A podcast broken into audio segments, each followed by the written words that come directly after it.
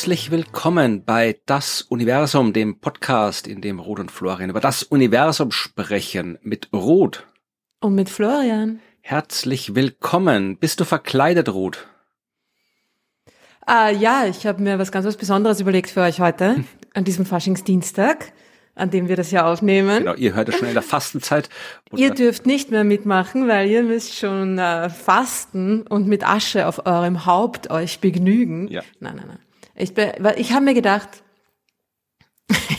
okay, äh, ich bin heute verkleidet als Star-Astronomin. Wie geht es? Wie schaut das aus?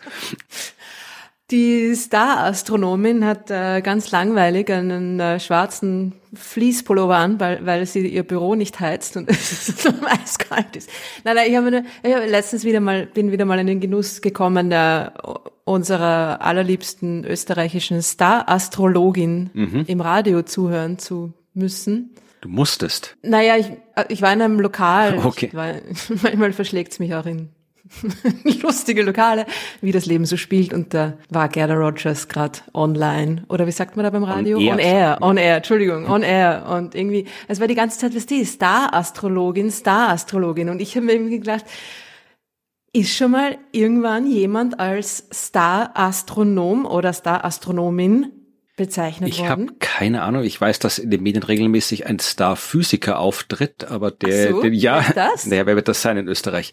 Ähm, keiner, der äh, Also der, der nicht mal wirklich ein Physiker ist, Also im akademischen Sinne.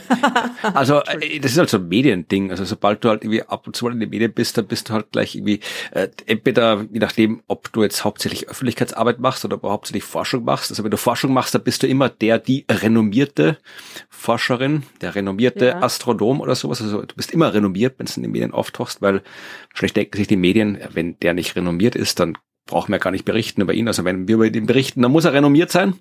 Ähm, und ja, wenn du halt was anderes machst, dann bist du Star. Aber ich wurde auch noch, glaube ich, noch meines Wissens nach noch nicht Star-Astronom genannt. Ich bin immer die charmante Astronomin. ich bin weder Wenn noch, die dich kennen würden. wenn die mich wirklich kennen würden. Ja, aber es ist irgendwie, ich habe mir gedacht, das Wort ist auch sehr lustig Ja, eigentlich. stimmt, ja, ja. Star, Astronomin wäre super, oder? Wenn es nach dem geht, wären wir beide keine Ja, Star-Astronomen. das stimmt. Du wärst der Felsbrocken-Astronom. Und ich wäre Milliarden von Star-Astronomin. Also auf mich würde es viel besser passen. Auf die, nein, wie auch immer. Aber es es war nur so ein Gedanke. Und irgendwie habe ich mir gedacht, ist das mein erklärtes neues Lebensziel? Mal von irgendjemandem, irgendwo, in irgendeiner Art, also nicht einfach nur irgendwer, sondern schon, ähm, weiß gar nicht, wie ich das definieren soll, aber auf irgendeine Art von, weiß ich nicht, Bedeutsamkeit, Du willst im Fernsehen oder im Radio willst du Star-Astronome genannt werden. Ja, genau. Bitte. Mal schauen, vielleicht lässt sich das machen. Mal schauen. Also wenn jemand zuhört in den Medien, schreibt doch mal was über Ruth und nennt sie Star-Astronomen. Und du, bist du verkleidet? Nein, um Gottes Willen. Also du bist ja auch nicht verkleidet. Du hast nur deine normale Kleidung als äh, Verkleidung umdefiniert. Aber nein, ich sitze hier ganz normal. Na, obwohl ich bin schon, also verkleidet. Na, ich bin ja, also die Verkleidung der Star-Astronomin ist ja äh, sehr passend, nämlich abhängig vom Beobachtungszustand. Also wenn mich jemand sieht, wenn ich in einer offiziellen Funktion unterwegs bin, habe ich ja immer was mit Sternen drauf an. Ja, ich habe nicht mal das. Also ich, ich habe meistens was an, wenn ich in einer offiziellen Funktion Na, zu das sehen ist bin. zumindest ein Anfang, Florian. Ja. Ich glaube, das wird appreciated von deinen ähm, Zuseherinnen. Ja. Nein, ich, wir haben ja schon beim letzten Mal drüber äh, gesprochen, dass äh, ich nicht so der Faschings-Fan bin. Ich habe heute Grapfen gekauft in der Früh, aber mehr habe ich, glaube ich, nicht gemacht in Sachen Faschings. Rapfen mit G. Was? Was ist ein Grapfen mit G? Du hast es jetzt sehr schön österreichisch ausgesprochen. Grapfen. Genau genommen habe ich Frapfen gekauft. Aber was ist das? Frapfen sind die veganen Krapfen, die es beim Biller gibt. Und warum um äh, aller Himmelswelten heißen die Frapfen? Warum? vegane so. Krapfen. Ach so, Wrapf, Wrapfen, wenn Genau, dann. ja. Ah, ah, verstehe. Aber ich habe sie noch nicht gegessen. Dann, dann lassen wir das Thema einfach und äh, machen wir weiter, oder? Genau, ja. Ich weiß nicht, sonst äh, gibt's nicht viel vorab zu berichten. Wir waren beide in einem Podcast zu hören, der nicht unser Podcast ist. Nämlich in Das der stimmt. Jubiläumsfolge, der Folge 50 des Science Buster Podcast, haben wir beide miteinander und mit Martin Puntigam gesprochen über Podcasten und über, ja, wie es ist, äh, einen Podcast zu machen, warum man Podcasts macht, wie man Menschen dazu bringt, Podcasts zu machen. Bei dir ist es offensichtlich ganz einfach, weil du, wie du da festgestellt hast, zu allem Ja sagst, äh, was man dir anträgt. Das ist mein größtes Talent im Leben. Man muss irgendwie wissen, was man gut kann und dann dementsprechend handeln, ja. Du kannst gut Ja sagen. Ja, ja. Offensichtlich, oder? ja. Also wer gerne etwas über die Entstehungsgeschichte der diversen Podcasts und anderen Projekte hören möchte, die Ruth und ich im Laufe der Zeit getrennt und gemeinsam voneinander gestartet haben, kann das in Folge 50 des Science Buster Podcasts nachhören. Da waren auch noch diverse andere Menschen zu Gast. Ich wollte gerade sagen, es geht ja nicht nur um uns, sondern ja. es geht ganz allgemein um die Beteiligten des Science Busters Podcasts und auch eine, eine zusätzliche eigentlich noch unbeteiligte, noch unbeteiligte Person. Genau. Noch am Science Busters Podcast bisher unbeteiligte Person ist auch dabei. Genau, äh, mhm. ist Claudia vom äh, das Klimapodcast äh, war auch zu Gast. Mit der haben wir auch über Podcast machen und über Klimaforschung und über Karneval gesprochen, weil Claudia lebt ja in einer der Karnevalshochburgen, Hochburgregionen Deutschlands. Also die kommt da aus der Nähe von Köln und äh, hat uns deswegen auch ein bisschen was über den Karneval erzählt. Martin Moder hat was über äh, Videos erzählt und äh, wie er Instagram-Follower verliert, wenn er sich mit nackten Oberkörper zeigt und Elisabeth Oberzaucher war dabei. Also wenn ihr das gerne hören wollt, äh, wenn ihr mehr von uns hören wollt, dann könnt ihr den Podcast reinhören. Und sonst habe ich, glaube ich, nicht viel gemacht in den letzten, äh, letzte Woche war es ja nur, wir haben ja vor einer Woche die letzte Folge aufgenommen. Das heißt, so viel Zeit, was zu erleben, war ja gar nicht. Äh, ich war in Innsbruck und bin auf einen Berg geklettert, aber sonst habe ich nicht viel gemacht.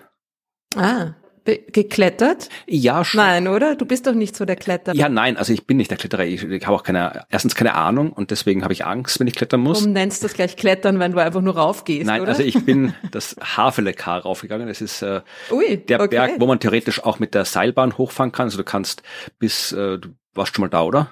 Ich war muss ich zu meiner Schande gestehen, noch nie oben. Ah, okay. Du kannst ja von ganz unten, so direkt von, ja, vom Stadtzentrum quasi schon mit der Bahn losfahren und kannst eigentlich mit, dann kommt noch eine Gondel, noch eine Gondel, dann landest du eigentlich fast ganz oben am HVLK und den, die letzten paar Meter, die kannst du, kannst du den Kinderwagen hochschieben, theoretisch. Also das nicht ganz vielleicht, aber das ist jetzt wirklich kein irgendwie geartete Schwierigkeiten mehr. Wenn du gehen kannst, kannst du dann auch zum Gipfel vom HVLK hochgehen. Aber ja, das wenn, dann möchte ich den Berg dann schon irgendwie auch richtig hochgehen. Das heißt, ich bin dann halt von unten direkt losgegangen. Da ist zuerst so ein Wanderweg und alles. Ich habe das schon mal gemacht. Also ich bin da schon mal im, äh, im Herbst und im Frühling, wie kein Schnee war, hoch. Das ist ein schöner Weg. Gehst du da so durch den Wald und dann gehst du da so Hang und dann am Schluss ist es dann schon ein bisschen, da muss man schon Drittsicherheit heißt ja immer äh, auf den Schildern, also da brauchst du ein bisschen Drittsicherheit, aber du musst nirgendwo klettern. Ja, also es sind keine Kletterstellen. Keine Flipflops, ja. Ja, also es sind keine Kletterstellen drin, um ganz hoch zu kommen. Äh, ist ein schöner Weg, kann man machen. Nur dieses Mal bin ich halt einfach mal so Verdacht losgegangen. Ich hatte den Vormittag frei, dachte ich gehe mal ein bisschen spazieren und äh, oben war es sonnig und unten im Tal war es noch nicht sonnig. Dachte ich gehe ich nach oben, bin halt rauf und rauf und rauf gegangen und dann äh, ganz oben, also bei der Mittelstation, wo dann die zweite Seilbahn hochgeht zum äh, Gipfel rauf. Ähm, da war schon sehr viel Schnee, also da sind ja doch Ski gefahren und alles. Und mhm. äh, der Weg, äh, den man normalerweise hochgeht, der war weg. Also da war dann nur noch Schnee und viel Schnee. Also da war auch, war nicht war kein Weg da. Und äh, jetzt habe ich gedacht, okay, ich schau mal, da war so eine ausgetretene Spur, vielleicht ist das ja der Weg und dann gehe ich da hoch und ja, gehe halt so weiter hoch und irgendwann war dann auch diese ausgetretene Spur weg. Und äh, ja, es war dann ein bisschen, ich war dann so an dem Punkt, wo es einfacher war, weiter nach oben zu gehen als nach unten. Weil es war dann nach unten, war es dann natürlich rutschig und äh, dachte ich, jetzt gehe ich auch nicht mehr runter. Einfach ist, ich gehe und fahre mit der Seilbahn runter. Und dann bin ich halt mehr oder weniger direkt so auf, auf gerader Linie bis nach oben gegangen. Und das war dann halt teilweise schon ein bisschen Klettern insofern, als dass du halt da in diesem Schnee, ja, du musstest dir halt mit dem Schuh quasi so ein kleines Löcher, so ein Loch in den Schnee hauen und dann da rein und dann wieder rauf und rauf und rauf und rauf und so. Äh, ich hätte mir zwischen noch mal gewünscht, ich hätte so Steigeisen dabei, anstatt meinen normalen Sportschuhen, weil mir dann auch mein Zeh ein bisschen irgendwie eingefroren ist und äh, ein bisschen geprellt war danach. Habe ich aber erst gemerkt, wie ich schon längst wieder unten war, weil er so kalt war, der Zeh, dass ich dann erst beim Duschen gemerkt habe, dass ich mir ein bisschen geprellt habe. Aber ich bin raufgekommen und ja, die Leute, die dann äh, alle da oben auf der schönen Aussichtsplattform bei der Hütte gestanden sind, über die ich dann geklettert bin, die haben mich angeschaut, als ob ich wieder Yeti bin, der da raufkommt. Ich kann mir so vorstellen. Du Vieh, du. ja, jedenfalls, äh, ja, also das war meine Erlebnisse, sonst habe ich äh, nicht viel erlebt. Von dem ich berichten Aber das ist ja, das ist ja schon mal etwas. Ja, eigentlich hätte ich das auch nicht berichten müssen, was ja auch nichts mit Astronomie zu tun hat, aber ja, ich wollte euch teilhaben lassen an meinen Bergabenteuern. Ich habe auch einen Berg bestiegen. Ja. Einen, naja, we weniger aufregenden, aber auch, äh, also einen ganz anders gearteten Berg. Ich glaube, Kahlenberg. Ein metaphorischer Nein. Berg. Es ist ein metaphorischer Berg, aber auch ein tatsächlicher Hügel. Okay. Der Königelberg. Ah, der Königelberg. Oh, das ist, ja, das ist, ist auch ein Berg. Nein, es ist kein Berg, es ist ein Hügel. Dort steht das ORF-Zentrum in Wien. Genau, du warst Und im Fernsehen. Die haben mich eingeladen, um gesehen. für die Doku Geheimsache hm. Kopernikus ja. Werbung zu machen, mehr oder weniger. Und ich fand es aber irgendwie nett, dass sie dann die Star-Astronomin haben eingeladen haben, um für diese Doku Werbung zu machen, weil sie hätten ja auch einfach irgendwen einladen können, oder? Und irgendwie habe ich mir gedacht, na, wenn sie, wenn sie das schon, also das muss man unterstützen, ne? So. Ja. Das ist, und dann habe ich mir gedacht, mache ich das halt. Und das war eigentlich eh ganz nett. Ja, du musst ja in Zukunft merken, also wenn du irgendwo ins Fernsehen kommst, dann sagst du, Grüß Gott, bin die Star-Astronomin. Solange. ich müsste das einfach äh, einfordern. Genau. In, in der Caption unten, ne, wo die, unter dem Namen steht ja dann immer irgendwas. Ja. Ähm, ja. Vielleicht muss ich, naja, nein, aber das, nein, also auf, auf, auf Anfrage ist es dann nicht mehr das Gleiche. Das muss schon von selber kommen. Du musst ein paar Allüren entwickeln. ja. ja. Naja, ihr könnt euch das noch anschauen. Also nein, nein jetzt könnt ihr es euch nicht mehr anschauen, gell? Ach, ja, das ORF ist immer noch Total sinnlos angekündigt. Es ja. ist vorbei. Aber es war ein nettes Interview. Findest du? Ja, von da jetzt nichts dran auszusetzen. Wenn die Fragen waren teilweise ein bisschen blöd, die da gestellt worden sind, aber im Rahmen dessen, äh, im Rahmen der Sendung, wo stattgefunden hat, äh, kam, war es eigentlich überraschend gutes Interview. Genau, weil, das wollte ich auch gerade sagen. es ist alles äh, relativ. weil es ist, war nicht die Art von Sendung, wo man davon ausgehen kann, dass äh, die Person, die dich interviewt, sich ausführlich vorbereitet auf das, was passiert. Und insofern war es dann eh einigermaßen äh, gute Fragen und natürlich sehr gute Antworten drauf. Na, na Wahnsinn. Dankeschön. ja, das habt ihr verpasst. Also. Genau. bis, zu, bis zur nächsten Gelegenheit im Fernsehen.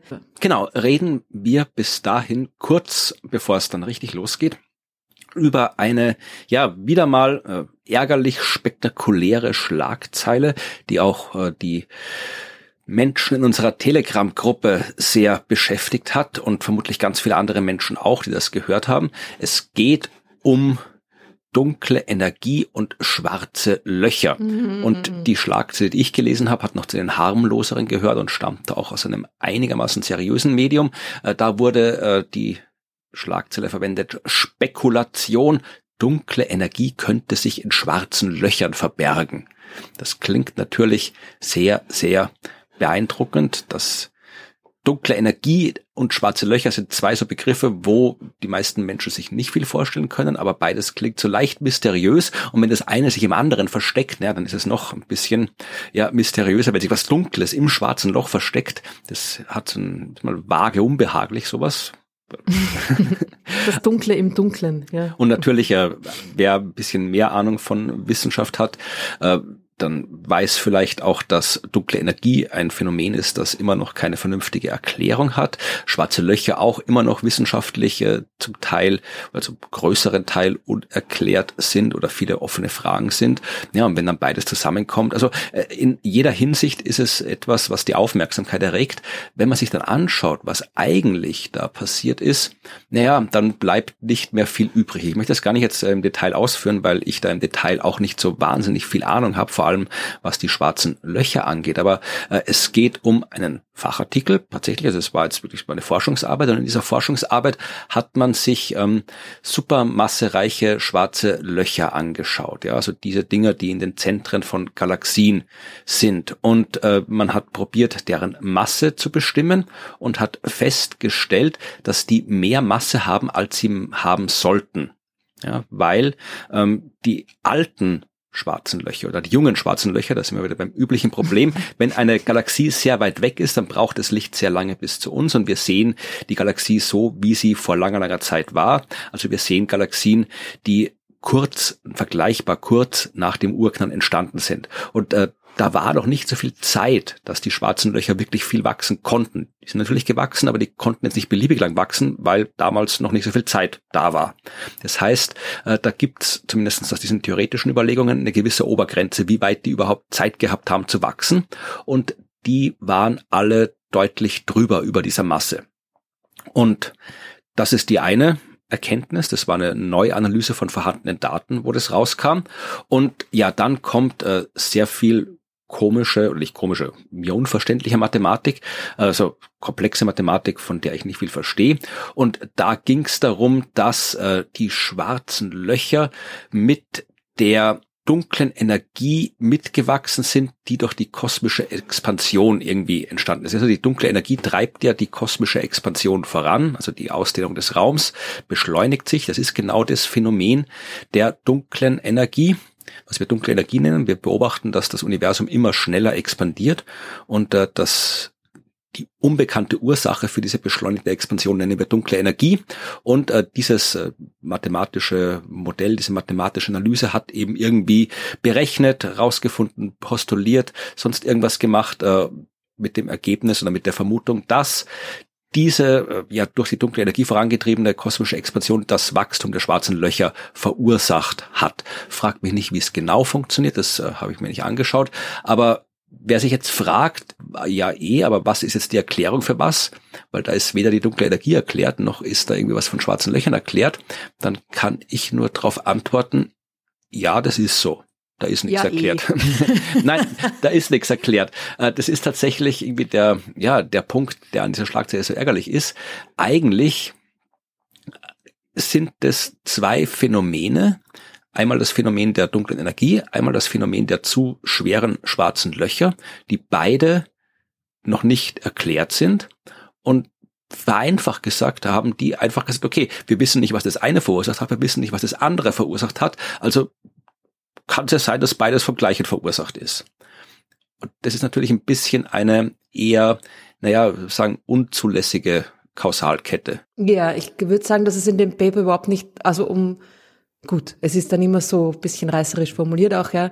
Aber dass es gar nicht um diese Kausalkette an sich geht, sondern es geht eher darum, das wäre eine Option. Also es geht darum, dass sie gezeigt haben, dass das vom Beobachtungsstandpunkt her zumindest nicht irgendwie nicht geht. Sie haben gezeigt, es geht nicht nicht.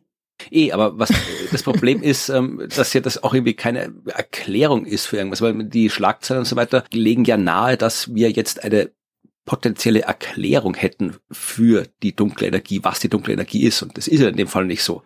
Das ja. taucht ja nichts so auf, was da, dass jetzt irgendwie die dunkle Energie aus schwarzen Löchern besteht oder was weiß ich. Darum geht's ja überhaupt nicht. Also das ist ein sehr, sehr, ja, dubiose Geschichte, zumindest medial dubios. Wissenschaftlich kann ich es nicht einordnen. Äh, ich verlinke in den Show Notes einen Twitter-Thread von Sabine Hossenfelder. Die kennt sich aus mit äh, dunkler Energie, die kennt sich aus mit schwarzen Löchern.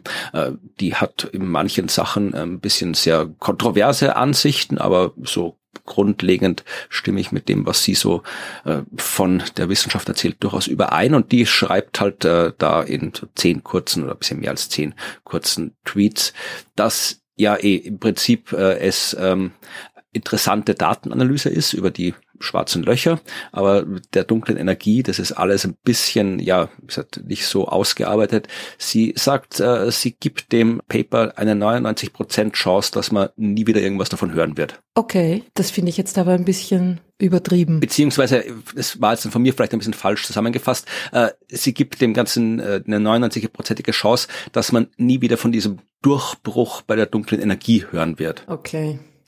Ich weiß nicht. Ich finde das, ich, ich finde es ehrlich gesagt, ich finde es sehr interessant. Hm.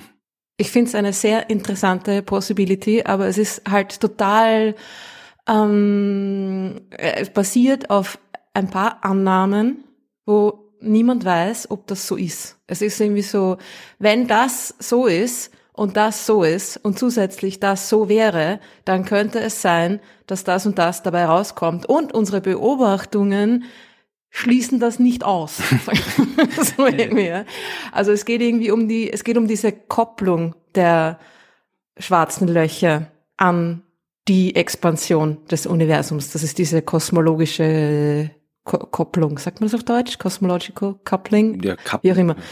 Und das ist etwas, wenn das das, das, das kommt irgendwie aus der allgemeinen Relativitätstheorie anscheinend, ne, anscheinend, keine Ahnung, heraus, wenn man schwarze Löcher quasi nicht als Singularitäten behandelt, was ja auch eine Option ist, wie man schwarze Löcher behandeln kann. Das Problem ist nur, dass es da keine, dass es da irgendwie noch keine gescheite Lösung gibt für, für ein, ähm, ein, ein schwarzes Loch, ein realistisches, sagen wir jetzt mal, schwarzes Loch, das irgendwie eben keine Singularität, kein Punkt ist, äh, was es ja gut möglich ist, dass es ist, ja, äh, und das expandierende Universum. Es gibt keine, keine mathematische Lösung für ein realistisches schwarzes Loch eingebettet in ein äh, großräumiges, expandierendes, beschleunigt expandierendes Universum. Und das ist quasi mal die erste Annahme. Und dass, dass, dass dann diese Kopplung der Expansion des Universums an die schwarzen Löcher an, oder dass die gemeinsam wachsen quasi, dass das der Fall ist, ist weit, weit von auch noch irgendwie annähernd ähm, bewiesen. Das ist eine, das ist eine Option. Ist eine sehr interessante Option. Und was sie dann gemacht haben, ist, dass wenn diese, dieses Wachstum der schwarzen Löcher tatsächlich an die, an das Wachstum des Universums, an die Expansion des Raums selber gekoppelt ist, müssten schwarze Löcher von damals bis heute so und so viel quasi extra zusätzlich gewachsen sein, relativ zu ihren Heimatgalaxien, sagen wir jetzt mal, ja, weil die Galaxien selber sind nicht an die Expansion des Universums gekoppelt. Und das ist das, was sie jetzt quasi überprüft haben in diesem, in diesem Galaxien-Sample, oder überprüft. Das ist das, was, was untersucht wurde, wie das Wachstum der schwarzen Löcher relativ zum Wachstum der, ihrer Heimatgalaxien sich auswirkt. Und da sind sie drauf gekommen, dass das anscheinend passen würde, passen könnte. Allerdings ist dann noch dazu diese ganze Sample-Selektionsgeschichte. Wie haben Sie die Galaxien ausgewählt, die Sie da miteinander vergleichen über irgendwie, ja, sieben, acht, neun Milliarden Jahre Lebenszeit des Universums und so weiter und so fort. Wenn ihr wollt, Darlings, können wir da nächste Woche, nächste Woche, nächstes Mal in zwei Wochen nochmal irgendwie viel genauer und aus einem quasi Galaxien, von einem Galaxienstandpunkt her darüber reden. Nicht so sehr vom theoretischen schwarzen Loch-Standpunkt. Ihr könnt jetzt natürlich auch sagen, ja, Rubbish interessiert uns nicht, haben wir eh schon abgehandelt. Schreibt, schreibt uns. Wenn ihr wollt, kann ich das nochmal ein bisschen genauer irgendwie beleuchten. Ja, na, gebt eure Wünsche kund, dann wird Ruth, dass die Star-Astronomen sich diesem Thema genau. widmen. Sehr gut, Florian. Ja, wir reden in dieser Folge über was ganz anderes, ja, über etwas, was deutlich weniger kontrovers und mysteriös ist als dunkle Energie und schwarze Löcher, aber nicht weniger wichtig und weniger interessant ist. Es geht um was ganz anderes. Es geht darum, Ruth, dass wir etwas ganz Besonderes sind. Hast du das gewusst? Ja, natürlich. ja, wir sind besonders, aber nicht nur wir sind besonders, sondern auch alle anderen sind besonders, weil es nicht. Dann um ist es aber nicht mehr so besonders, wenn ja. alle was Besonderes sind. es geht ja, ich wollte nur darauf hinweisen, dass es nicht um uns beide geht, die was Besonderes sind. Ich meine, sind wir auch natürlich was Besonderes, aber da hat noch keine Forschung dazu stattgefunden, um herauszufinden, wie und warum wir beide so besonders sind, sondern es geht um wir im Sinne von das Sonnensystem. Unser Sonnensystem ist ein ganz besonderes Sonnensystem, ein einzigartiges, fast einzigartiges Sonnensystem. Und zwar nicht nur, weil unser Sonnensystem äh, die Erde beinhaltet, der einzig bekannte Planet, auf dem Leben möglich ist, sondern das Sonnensystem als Ganzes ist im, ja, im, im Großen und Ganzen der Milchstraße sehr besonders und einzigartig. Tatsächlich. Ja, genau. Das ist äh, die Geschichte, um die es heute geht. Es geht um zwei wissenschaftliche Arbeiten, die vor kurzem erschienen sind, die sich mit der Architektur von Planetensystemen beschäftigt haben.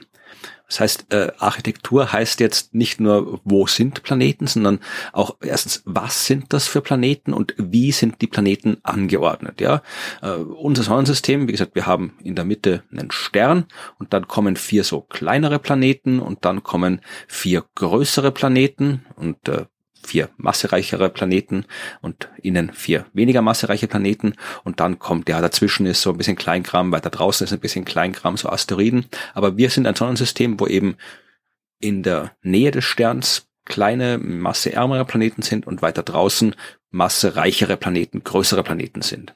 Das ist quasi eine Art, wie so ein Planetensystem aufgebaut sein kann, aber müssen ja nicht alle so sein. Man kann ja auch andere Möglichkeiten finden und diese Forschungsarbeiten haben sich jetzt angeschaut, was gibt's prinzipiell für Möglichkeiten, wie ein Planetensystem konstruiert sein kann. Jetzt klingt das schwer so nach, nach äh, Schöpfungsgeschichte. also wie es, äh, wie die Architektur aussehen kann und ähm, dann äh, mit diversen Abschätzungen und Simulationen und Beobachtungsdaten herauszufinden, ja, was ist äh, in der Realität der Fall und dann auch äh, diverse ja daraus abgeleitete Informationen über die Entstehung von Planetensystemen. Das heißt, wir schauen uns das Ganze mal der Reihe nach an. Es geht um Arbeit, die von Wissenschaftlerinnen und Wissenschaftlern aus der Schweiz durchgeführt worden ist. Äh, hauptverantwortlich war äh, Lokesh Mishra von der Uni Bern und die Ausgangsposition war, dass wir mittlerweile ja schon in einer Situation sind, wo wir tatsächlich diese Art der Forschung überhaupt machen können, weil wir haben mittlerweile ausreichend viel Information über die Planeten anderer Sterne, um uns mit sowas wie der Architektur von Planetensystemen überhaupt beschäftigen zu können. Ja, vor mhm. 30 Jahren äh, haben wir noch so gut wie überhaupt keine Planeten bei anderen Sternen gekannt. Dann haben wir zwar immer mehr entdeckt, aber das war halt dann immer da bei dem Stern ein Planet und da bei dem Stern ein Planet. Und wenn wir mal einen Stern hatten, wo zwei oder vielleicht sogar drei äh, Planeten waren, dann war das schon was Besonderes. Mittlerweile haben wir ausreichend viele Planeten bei Sternen und ausreichend viele Sterne mit mehr als nur einem Planeten gefunden, dass wir sowas überhaupt machen können. Ja, wenn wir uns die Statistiken anschauen, dann können wir davon ausgehen, dass so gut wie jeder Stern einen Planeten hat. Also rein statistisch hat mindestens jeder Stern, jeder Stern mindestens einen Planeten und äh, einer von zwei sonnenähnlichen Sternen hat auch äh, so einen felsigen Planeten, so in dem Bereich, wo die habitable Zone wäre. Das sind jetzt deutlich weniger, weil sonnenähnliche Sterne deutlich weniger sind. Aber wir wissen, es gibt äh, jede Menge Planeten. Wir wissen auch, dass die meisten Sterne, die Planeten haben, haben mehr als einen Planeten. Und bisher hat man sich äh, die Sache mit der Architektur wie die Erbsen in einer Schote vorgestellt. Ja, das ist tatsächlich das Bild, das äh, sowohl im Fachartikel als auch in den Pressemitteilungen dazu verwendet worden ist. Peace in a Pot. Das heißt, äh, man geht davon aus, dass die Planeten sich nicht wahnsinnig von ihren Nachbarn unterscheiden. Mhm, ja, da gibt's ja auf Englisch so ein Sprichwort, ne? Sich ähneln wie zwei Erbsen in einer Schote. Genau. Like two peas in a pod. Genau, also es, da kommt es wahrscheinlich her, der genau. Name. Und das war halt so bisher so die Vorstellung, dass benachbarte Planeten entweder ähm, sich ähnlich sind, also sowas wie Venus und Erde zum Beispiel, da stimmt es ja, oder ähm, in dann in irgendwie der Masse nachgeordnet sind. Das gleiche äh, mhm. für für den für den Abstand, das gleiche für die Größe und so weiter, dass da jetzt also quasi nicht so wild durcheinander gewürfelt ist. Also nicht jetzt irgendwie so keine Ahnung äh, Merkur und dann Jupiter und dann die Erde und dann irgendwie weiß nicht Neptun, dann die Venus. Also nicht jetzt wie komplett durcheinander. Das war jetzt so mal die Grundanlage, aber mhm. das ist natürlich noch kein wahnsinnig ausgeklügeltes Modell und deswegen haben sich die das jetzt mal genauer angeschaut. Also es gab auch bis dahin schon äh, Forschungsarbeiten, die so Planetenentstehung simuliert haben und die auch die bestehenden bekannten Planeten äh, untersucht haben und haben festgestellt, okay,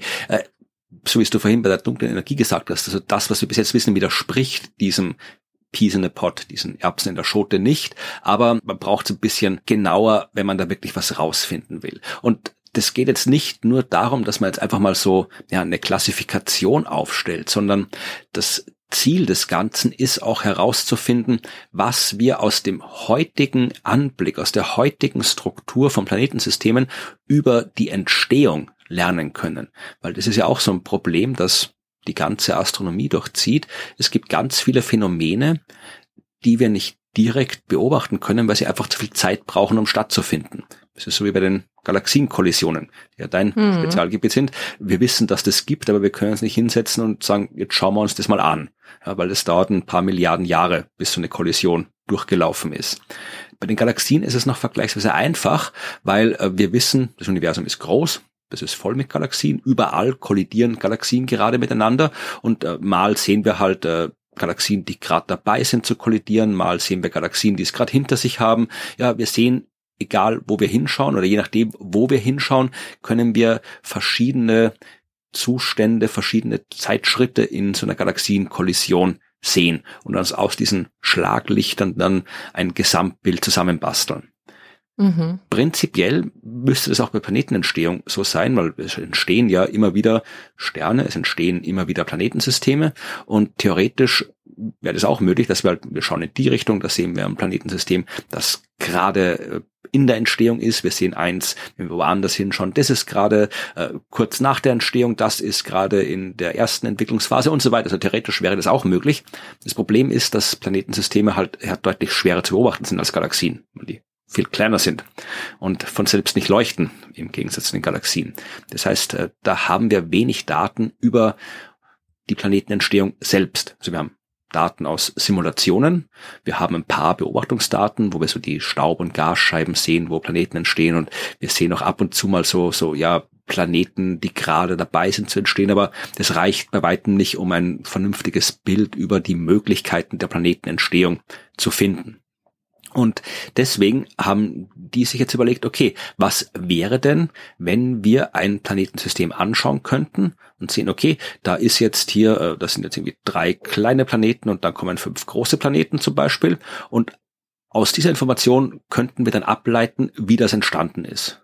Also, dass wir wirklich so, ja, die Phase, die wir nicht sehen können, trotzdem kennen, weil wir wissen, wie es entstanden ist. Das habe ich jetzt, glaube ich, schlecht erklärt.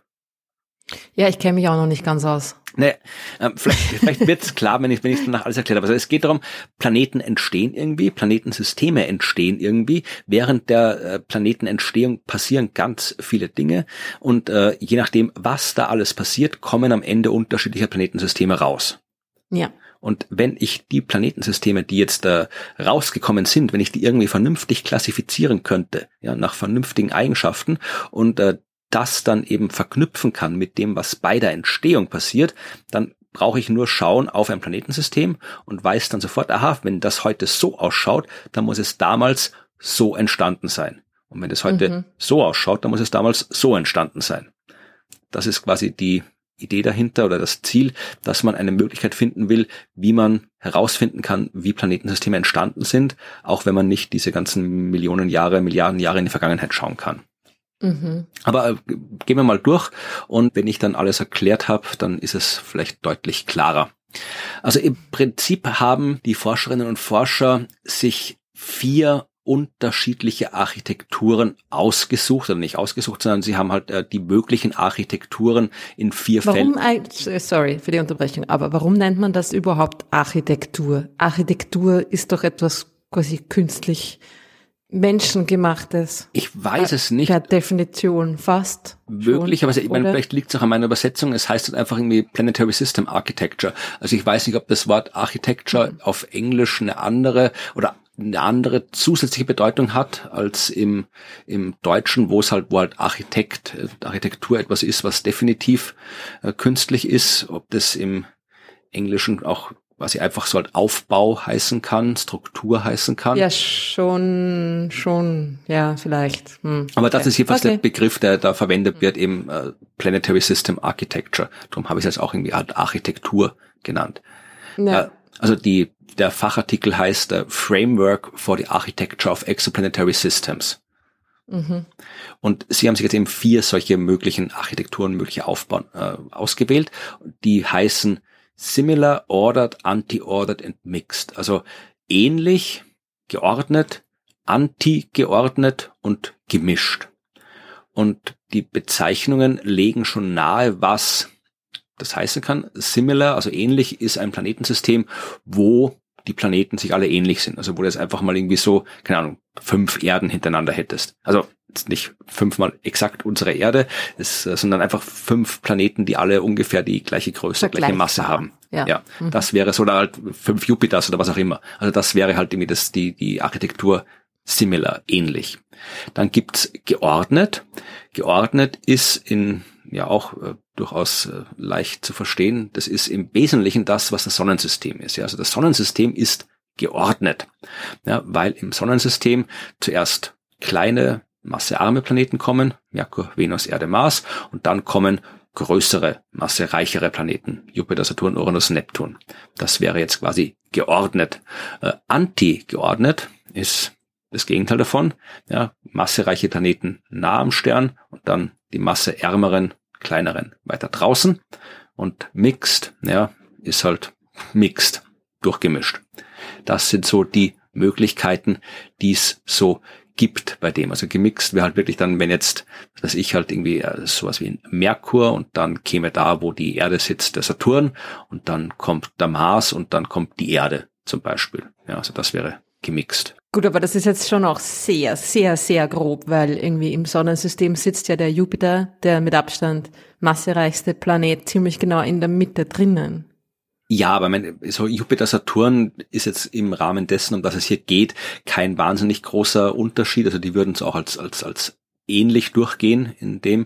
Und dann, ja, ähm, Neptun und Uranus, die sind jetzt auch, ja, deutlich größer als die inneren. Äh, ich komme dann gleich zur, zur Mathematik, also das, äh, wo das dann ein bisschen was ähnlich heißt, dann tatsächlich auch in mathematische äh, Formeln gefasst ist. Aber es geht jetzt mal nur um, um, ums Grobe. Ja? Also es gibt halt diese Möglichkeiten. Die können entweder mhm. alle eher gleich sein, es kann eher so von wenig Masse bis viel Masse gehen, es kann andersrum sein oder es kann irgendwie durchgemischt sein. Das sind so die vier Grundtypen, die es gibt. Und dann ist eben die Frage, die sich sofort stellt, wenn es diese vier Typen gibt, äh, wie verteilen sich die bekannten Planetensysteme auf diese vier Klassen. Das was man sofort, bis man in eine Klasse einführe, möchte ich wissen, wie oft kommt es vor? Ja, also kommt es überhaupt vor? Wie viele äh, geordnete Systeme gibt es da draußen? Wie viele antigeordnete gibt es und so weiter? Das ist die erste Frage, die Sie sich gestellt haben. Und dann ähm, die Frage, die ich vorhin schon angesprochen habe, wie hängt die Klasse von den Eigenschaften des Sterns und der protoplanetaren Scheibe ab. Ja, also gibt es zum Beispiel Sterne mit Eigenschaften, wo dann immer ein geordnetes System rauskommt am Ende. Äh, oder gibt es Sterne, wo dann irgendwie immer ein äh, antigeordnetes Planetensystem rauskommt? Hängt es von den Eigenschaften des Sterns ab, wie nachher das Planetensystem ausschaut? Oder von welchen anderen Eigenschaften hängt's ab? Das mhm. waren die beiden Fragen, die sie im Wesentlichen untersucht haben. Also die groben Fragen natürlich waren jede Menge Detailfragen. Und untersucht haben sie es auf zwei Arten. Sie haben zuerst mal äh, Computersimulationen durchgeführt. Also einfach ähm, klassische Simulationen, die gibt's ja zur Planetenentstehung. Vereinfacht gesagt hat man da halt äh, so eine große ja, Scheibe aus Gas, aus Staub und dann lässt man die so wechselwirken miteinander, der Staub ballt sich zusammen, das Gas wird angezogen und so weiter und dann entstehen Planeten.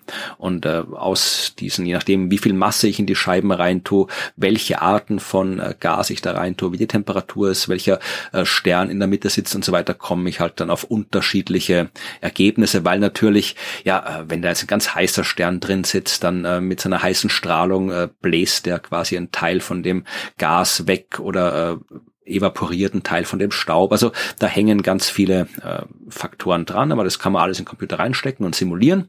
Und die haben dann eben tausend äh, Planetensysteme simuliert am Computer und in jedem Planetensystem haben sie dann am Ende äh, somit mit 100 äh, Protoplaneten-Embryos angefangen und dann halt geschaut, ja, je nachdem, wie die Anfangswerte waren, was am Ende für Planetensysteme rausgekommen sind. Und mhm. dann haben sie dazu noch äh, die tatsächlich existierenden Exoplaneten angeschaut. Das heißt, sie haben einen neuen Katalog erstellt für Multiplanetensysteme und haben da alle Planetensysteme mit reingenommen, wo man mindestens vier Planeten kennt und wo die Massen von mindestens vier Planeten bekannt sind. Ja, weil wenn ich weniger als vier Planeten kennen, dann ist es wahrscheinlich zu wenig, um die Architektur vernünftig einzuschätzen. Und wenn ich die Massen nicht kenne, dann auch nicht. Und das sind insgesamt 41 Planetensysteme, die wir momentan kennen, die diese Kriterien erfüllen. Also wir mhm. haben 41 mhm. Planetensysteme, wo wir mindestens vier Planeten kennen und die Massen kennen dazu. Das ist erstaunlich wenig eigentlich, ha? Ja, ja eh, aber andererseits man, ist halt, ist halt immer noch großes Universum, wenig Teleskope. Ja, stimmt, das ist das Grundproblem überhaupt von allem. Ja. Aber, ja. na, aber ich habe, man glaubt immer mal, wir kennen mittlerweile schon so viele Exoplaneten und auch ja, so viele. Eh. Na, das ist schon so normal. Ein Stern hat ein Planetensystem, da, da, da. Ja, aber mein, 41, wo man auch wirklich die Masse der Planeten kennt. Ja. Also, ich meine, es sind tatsächlich äh, 194 Planeten drin im Katalog. Also die 194 sind dann auf diese 41 Planetensysteme aufgeteilt. Also du hast, äh, wenn du genau wissen willst, 24 äh, Planetensysteme mit vier Ster äh, mit vier Planeten, sieben haben fünf Planeten, acht haben sechs Planeten, eine, ein Planetensystem hat sieben Planeten und ein Planetensystem, da kennen wir sogar acht Planeten. Weißt du, welches das ist? Unseres? Ich werde die Pause ein bisschen kürzer schneiden. Das ist lieb von dir, danke. Man hat jetzt die Zahnräder in meinem Gehirn irgendwie gehört, oder? Ratatatatat. Ich wollte darauf hinweisen, dass das Sonnensystem natürlich auch Teil dieser Studie und Teil dieses Katalogs ist, weil das kennen wir Immerhin auch. Immerhin habe ich nicht gesagt, keine Ahnung. Ich meine, wäre schlimmer auch noch gar nicht. Ja, aber jedenfalls das ist, äh, was ich, es sind fast 200 Planeten und man darf ja nicht vergessen, äh, ganz viele Sterne, da haben wir halt nur einen Planeten gefunden, was nicht heißt, dass da nicht mehr sind, aber da haben wir halt noch nicht mehr gefunden und ganz viele äh, Planeten, die wir in den letzten Jahren, Jahrzehnten fast entdeckt haben, haben wir auch mit äh, Transitmessungen entdeckt. Das heißt, äh, durch die äh, Verdunkelung, die scheinbare eines Sterns, wenn von uns aus gesehen ein Planet äh, genau dran vorüberzieht, mit Satellitenmessungen. Und wenn wir sowas äh, messen, dann können wir zwar sehr, sehr gut feststellen, dass da ein Planet ist und auch wie groß er ist, aber nicht die Masse wenn wir die Masse haben wollen von den Planeten, dann müssen wir wirklich sehr viel aufwendigere Beobachtungen machen mit äh, spektroskopische Beobachtungen, meistens äh, spektroskopische Beobachtungen hier mit erdgebundenen Teleskopen. Also um die Masse zu bestimmen, muss man mehr Aufwand treiben, als um die Größe zu bestimmen. Aber es reicht, dass wir die Größe kennen, unter anderem bei den meisten Fällen, äh, um festzustellen, dass da ein Planet ist. Das heißt, es ist nicht verwunderlich, dass wir zwar viele Planeten kennen, aber nicht so viele Massen kennen, weil das halt deutlich schwerer zu messen ist. Ja, ja, schon klar. Ja.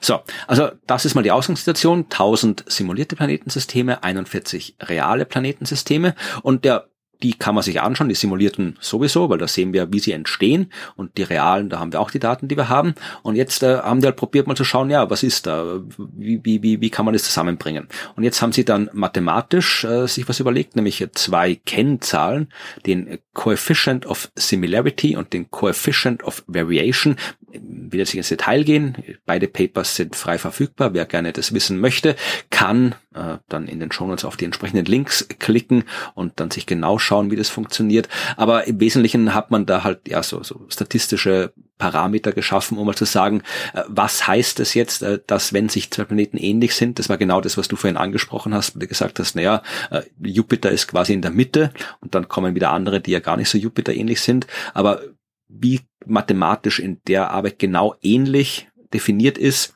Das äh, ist da im Artikel beschrieben, also das ist da wirklich per Formel festgeschrieben, wann etwas ähnlich ist, wie weit was abweichen darf, damit es dann eben nicht mehr ähnlich ist und so weiter. Also das ist da ist jetzt nicht so Pi mal Daumen gemacht in der Arbeit, sondern das hat eine mathematische Grundlage, wie das gemacht worden ist. Und jetzt kommen wir zu dem, was äh, vermutlich am interessantesten ist.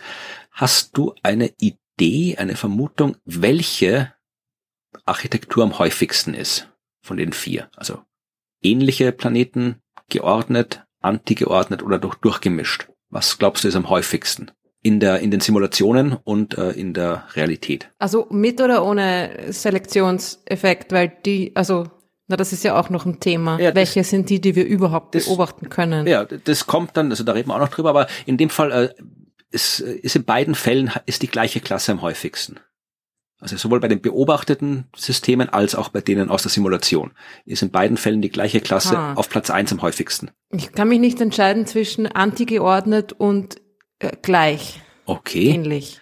Spannend.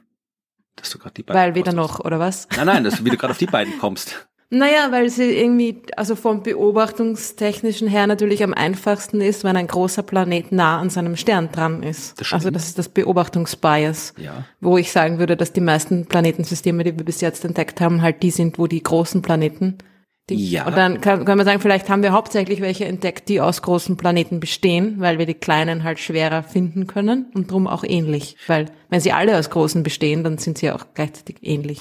Okay, ja, ich meine, es, ist, es sind interessante Überlegungen. Also bei der ersten, wo du gesagt hast, wenn wir einen großen Planet haben, also Jupiter nah am Stern, das äh, ist absolut richtig, dass wir das am leichtesten entdecken können. Aber äh, da muss man sich fragen, wie kommt der dahin? Weil das wissen wir auch, dass so große Planeten nah am Stern nicht dort entstehen eigentlich. Also die können dort eigentlich nicht entstehen. Da gibt es zu wenig Material äh, für so große Planeten. Das heißt, die müssen von außen dahin wandern. Und äh, wenn so ein großer, massereicher Planet von außen nach innen wandert im Sonnensystem, naja, dann ist die Chance groß, dass dann nachher nicht mehr viel übrig ist in dem System. Und dann haben wir ein System mit einem großen Drum in der Mitte, und alles, was irgendwie kleiner war, was da ein antigeordnetes System draus machen könnte, weil für antigeordnet brauchst du ja weiter draußen dann kleinere Planeten, ja, die sind weg. Darum habe ich mich dann für mhm. quasi gleich entschieden, weil das dann vom, ja, also ich sehe es halt eigentlich von der Beobachtungsseite her, was, was man am ehesten findet. Aber weil du gesagt hast, dass es in den Simulationen auch also in Simulationen ist es die gleiche also, äh, müssen nicht, Form. müssen nicht lange rumraten. Wir sind ja hier bei der Wissenschaft und nicht beim Raten.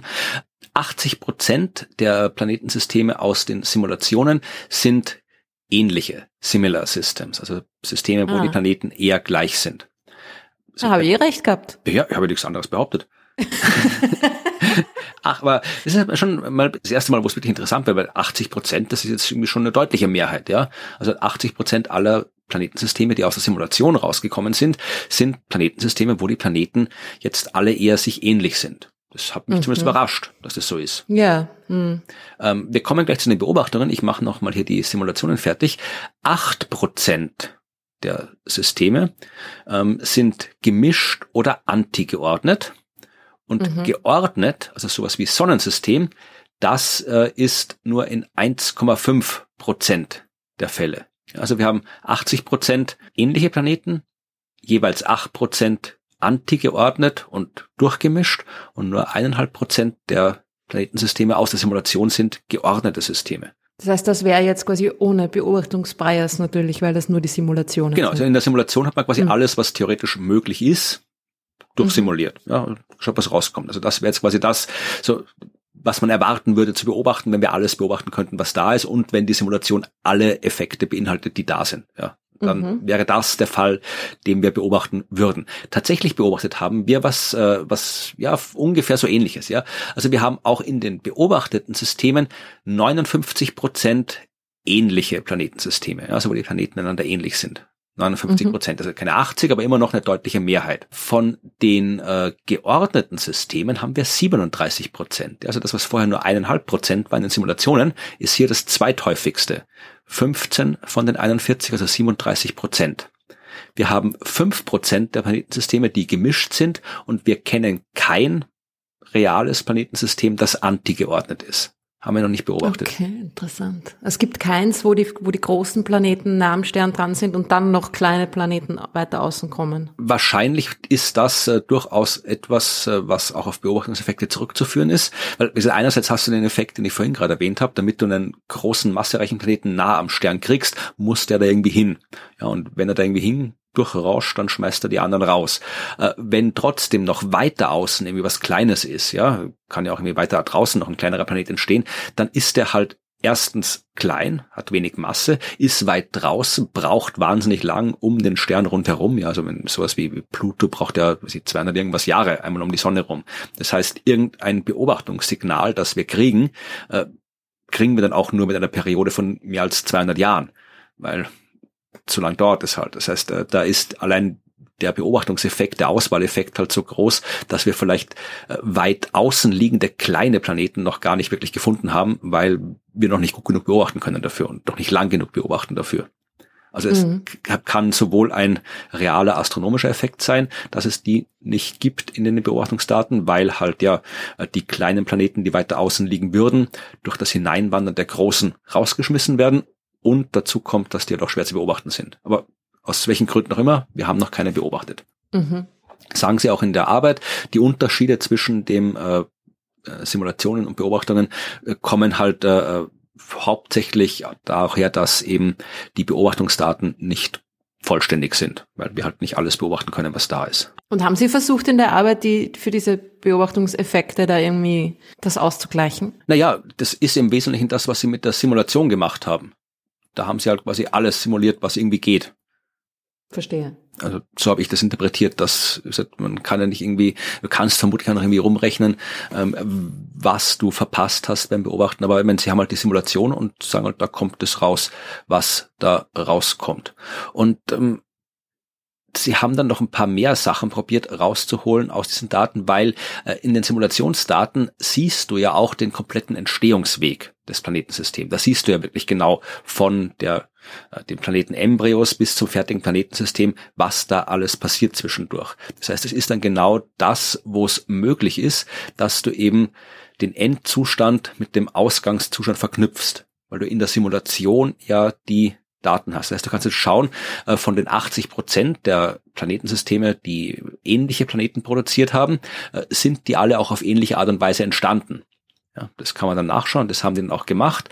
Und das ist jetzt ein zweiter Artikel, den sie geschrieben haben zu dem Thema, wo sie genau das gemacht haben, wo sie dann tatsächlich eben genau diese verschiedenen Bildungswege untersucht haben. Sie haben zum Beispiel festgestellt, dass ähm, die, die Architektur stark von der Masse und der Zusammensetzung der protoplanetaren Scheibe und des Sterns abhängt. Insbesondere mhm. auch von der Metallizität, also dem Anteil an äh, chemischen Elementen, die kein Wasserstoff und kein Helium sind in der Gas- und Staubscheibe. Wenn du eher Sterne mit äh, wenig schweren Elementen hast und kleine massearme Scheiben hast, dann kriegst du da eher eben diese geordneten Planetensysteme raus. Wenn du große Scheiben hast, also wenn so protoplanetare Scheiben, wo viel Material drin ist und du viele schwere Elemente im Stern drin hast, dann kriegst du eher die geordneten und antigeordneten Systeme.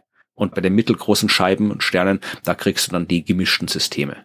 Aha, und im ersten Fall waren es die gleichen, oder? Genau, bei den kleinen, also jetzt ganz vereinfacht gesagt, kleine Sterne mit kleinen Scheiben rundherum geben ähnliche Planetensysteme, große Sterne mit großen Scheiben und viel chemischen schweren Elementen, also viel äh, äh hoher Metallizität, äh, kriegst du die mhm. geordneten und antigeordneten und die gemischten Systeme kriegst du irgendwo dazwischen. Und äh, natürlich hast du diese ganzen dynamischen ähm, ähm, Prozesse, die dann auch dazu führen, ob dann jetzt hier die geordneten und antigeordneten Systeme rauskommen. Äh, was auch eine Rolle spielt, ist die Schneegrenze weiß nicht, ob wir die schon mal erwähnt haben im Podcast, auf jeden Fall die... Nicht am Havele K, sondern draußen im Sonnensystem. Du hast in seiner Scheibe um einen Stern rundherum Gas und Staub. Das Gas kann, wenn es kalt genug ist, so zu Eis kondensieren. Also du kannst aus den diversen äh, Gas- und äh, Staubatomen, Molekülen können sich dann irgendwie so kleine Eisbröckchen bilden und wenn es zu warm ist, dann nicht. Und warm ist es nahe am Stern, kalt ist es weiter weg vom Stern. Irgendwo dazwischen gibt es eine Grenze und hinter dieser Grenze ist es quasi kalt genug, dass du eben nicht nur Staub zur Verfügung hast für die Entstehung von Planeten, sondern eben auch Eis und nahe am Stern, da hast du halt nur den Staub, um Planeten entstehen zu lassen, vereinfacht gesagt. Das ist die Schneegrenze, weswegen ähm, Kometen zum Beispiel auch deutlich mehr gefrorenes Material enthalten als Asteroiden, weil die Kometen weiter weg vom Stern entstanden sind als die Asteroiden. Also da spielt die Schneegrenze eine Rolle. Und Sie haben aber auch hier gesehen, dass ähnliche Planeten sich innerhalb der Schneegrenze bilden. Also so Planetensysteme, die, wo die Planeten sich alle eher ähnlich sind, da sind die Planeten alle eher nahe am Stern entstanden, innerhalb der Schneegrenze und bleiben auch dort. Also das sind alles eher ja, dicht gepacktere Planetensysteme, also kleinere Sterne mit kleineren Planeten nahe beieinander, nahe am Stern. Äh, bei den anderen drei, also die ähm, gemischten, geordnet und antigeordnet, da äh, hast du die großen Planeten, die dann meistens hinter der Schneegrenze entstehen, wo mehr Material zur Verfügung steht, eben nicht nur der Staub, sondern auch das Eis. Und die können dann eben weiter nach innen wandern. Und dann je nachdem, wie das dynamisch genau passiert, da ist ganz viel ja auch chaotische Dynamik drin, wie das genau passiert, das hängt dann auch davon ab, eben von der Masse der Scheibe, wie da genau die Wechselwirkung ist zwischen den entstehenden Planeten und dem Material der Scheibe und so weiter. Das äh, führt dann dazu, dass du dann eben ja äh, geordnete, antigeordnete oder gemischte Systeme hast. Das hängt dann an der Dynamik, die dann danach passiert. Aber wenn du eben Planeten hast, die hauptsächlich innerhalb der Schneegrenze entstehen, dann sind es eher Planeten, die alle gleich groß sind und nah am. Und wenn du sowas haben willst wie Sonnensystem, dann brauchst du auch Planeten, die hinter der Schneegrenze entstehen und ein bisschen chaotische Dynamik, damit dann sowas rauskommt. Mhm, spannend. Wo ist die Schneegrenze im Sonnensystem? Äh, Im Asteroidengürtel zwischen Mars und Jupiter und zwar ziemlich in der Mitte. Äh, das war einer der Gründe für die Dawn-Mission. Die Raumsonde Dawn der NASA ist im September 2007 gestartet worden und die Mission wurde 2018 beendet, also die ist schon durch, die Mission, aber äh, die hat zwei Asteroiden aus der Nähe besucht. Das war eine coole Mission. Ähm, die ist zuerst zu Vesta geflogen und hat auch wirklich dort geblieben, war kein Vorbeiflug, ist dort geblieben, hat Vesta untersucht und ist dann weitergeflogen zu Ceres und ist dann um Ceres rumgeflogen und hat Ceres untersucht und hat deswegen äh, sowohl den Asteroid Vesta als auch den Asteroid Ceres untersucht. Äh, erstens mal sind beides coole Asteroiden, es sind beides sehr große Asteroiden. Ceres ist der größte im äh, Hauptgürtel. Und ist Ceres ja nicht mittlerweile ein, ein Zwergplanet? Ach, wir, wir, in diesem Podcast reden wir nicht über Zwergplaneten. Let's not talk about it. Nein, okay. es ist, wir können, wir können, wenn die IAU sich mal dazu durchringen würde, ihre Zwergplanetendefinition ernst zu nehmen, dann können wir gerne drüber reden. Aber äh, sie hatte damals, äh, als Pluto äh, zurückgestuft wurde äh, von der Planetenklassifikation. Äh, 2006 hat sie halt irgendwie diese Zwergplanetendefinition eingeführt, hauptsächlich, äh, weil die Amerikaner das wollten. Und ähm, hat dann fünf Himmelskörper als Zwergplaneten klassifiziert und seitdem nichts. Äh, seitdem ist dieses Ding Zwergplaneten nie wieder aufgetaucht. Es gäbe Dutzende weitere Himmelskörper, die alle äh, die Eigenschaften erfüllen würden, um auch Zwergplaneten genannt zu werden, werden sie aber nicht. Also die wird nicht mehr angewandt, die wird nicht benutzt äh, und insofern macht es überhaupt keinen Sinn, diese fünf Zwergplaneten, die wir seit 2006 haben, jetzt als Zwergplanet zu bezeichnen, wenn es 50 andere gibt, die auch Zwergplanet heißen müssten, wenn man die Klassifikation ernst nimmt, aber nicht Zwergplanet genannt warum? werden. Ich glaube, das ist so die, das sind die äh, angeprangerten das sind die fünf, das sind die, die verursacht haben, dass Pluto kein Planet mehr ist. Und da sollen sie stehen und in ihrem Zwergplaneten da sein, es bereuen, ja, dass glaub, sie existieren. Ich glaube, es ist der EU einfach peinlich, dass sie das damals gemacht haben und deswegen reden sie nicht mehr drüber. Auch aber, möglich. Aber ja. selbst wenn man sich anschaut, was diese Zwergdefinition eigentlich tatsächlich aussagt, dann ist es nichts anderes als ein anderes Wort für großer Asteroid. Und insofern habe ich irgendwann entschlossen, nachdem ich festgestellt habe, dass die IAU mit dieser äh, Definition nichts anfängt, bin ich dazu gegangen, die Zwergplaneten einfach als große Asteroiden zu bezeichnen und gut ist. Auch also, Pluto? Ja, ja noch ah. Pluto einen großen Asteroid. Spannend. Ja, aber wie gesagt, das, das war gar nicht das Thema. Also sie haben Ceres und Vesta nicht deswegen besucht, weil ja Ceres ein Zwergplanet ist, sondern weil man gerne mal die beiden großen Asteroiden, da oder mindestens zwei dieser großen Asteroiden aus der Nähe sehen wollte, aber weil Ceres und Vesta auf unterschiedlichen Seiten der Schneegrenze im Sonnensystem liegen. Das war der Hauptgrund. Alles klar. Damit man schauen kann, okay, wie unterscheiden die sich denn wirklich? Voneinander. Aber wie schmal ist die Schneegrenze? Ich ja. meine, das ist ja wohl keine Linie, oder? Doch, doch, da ist so ein Schild und da, da das hat jemand eine Linie. Nein. Ja, das, Anfang, Ende. Genau.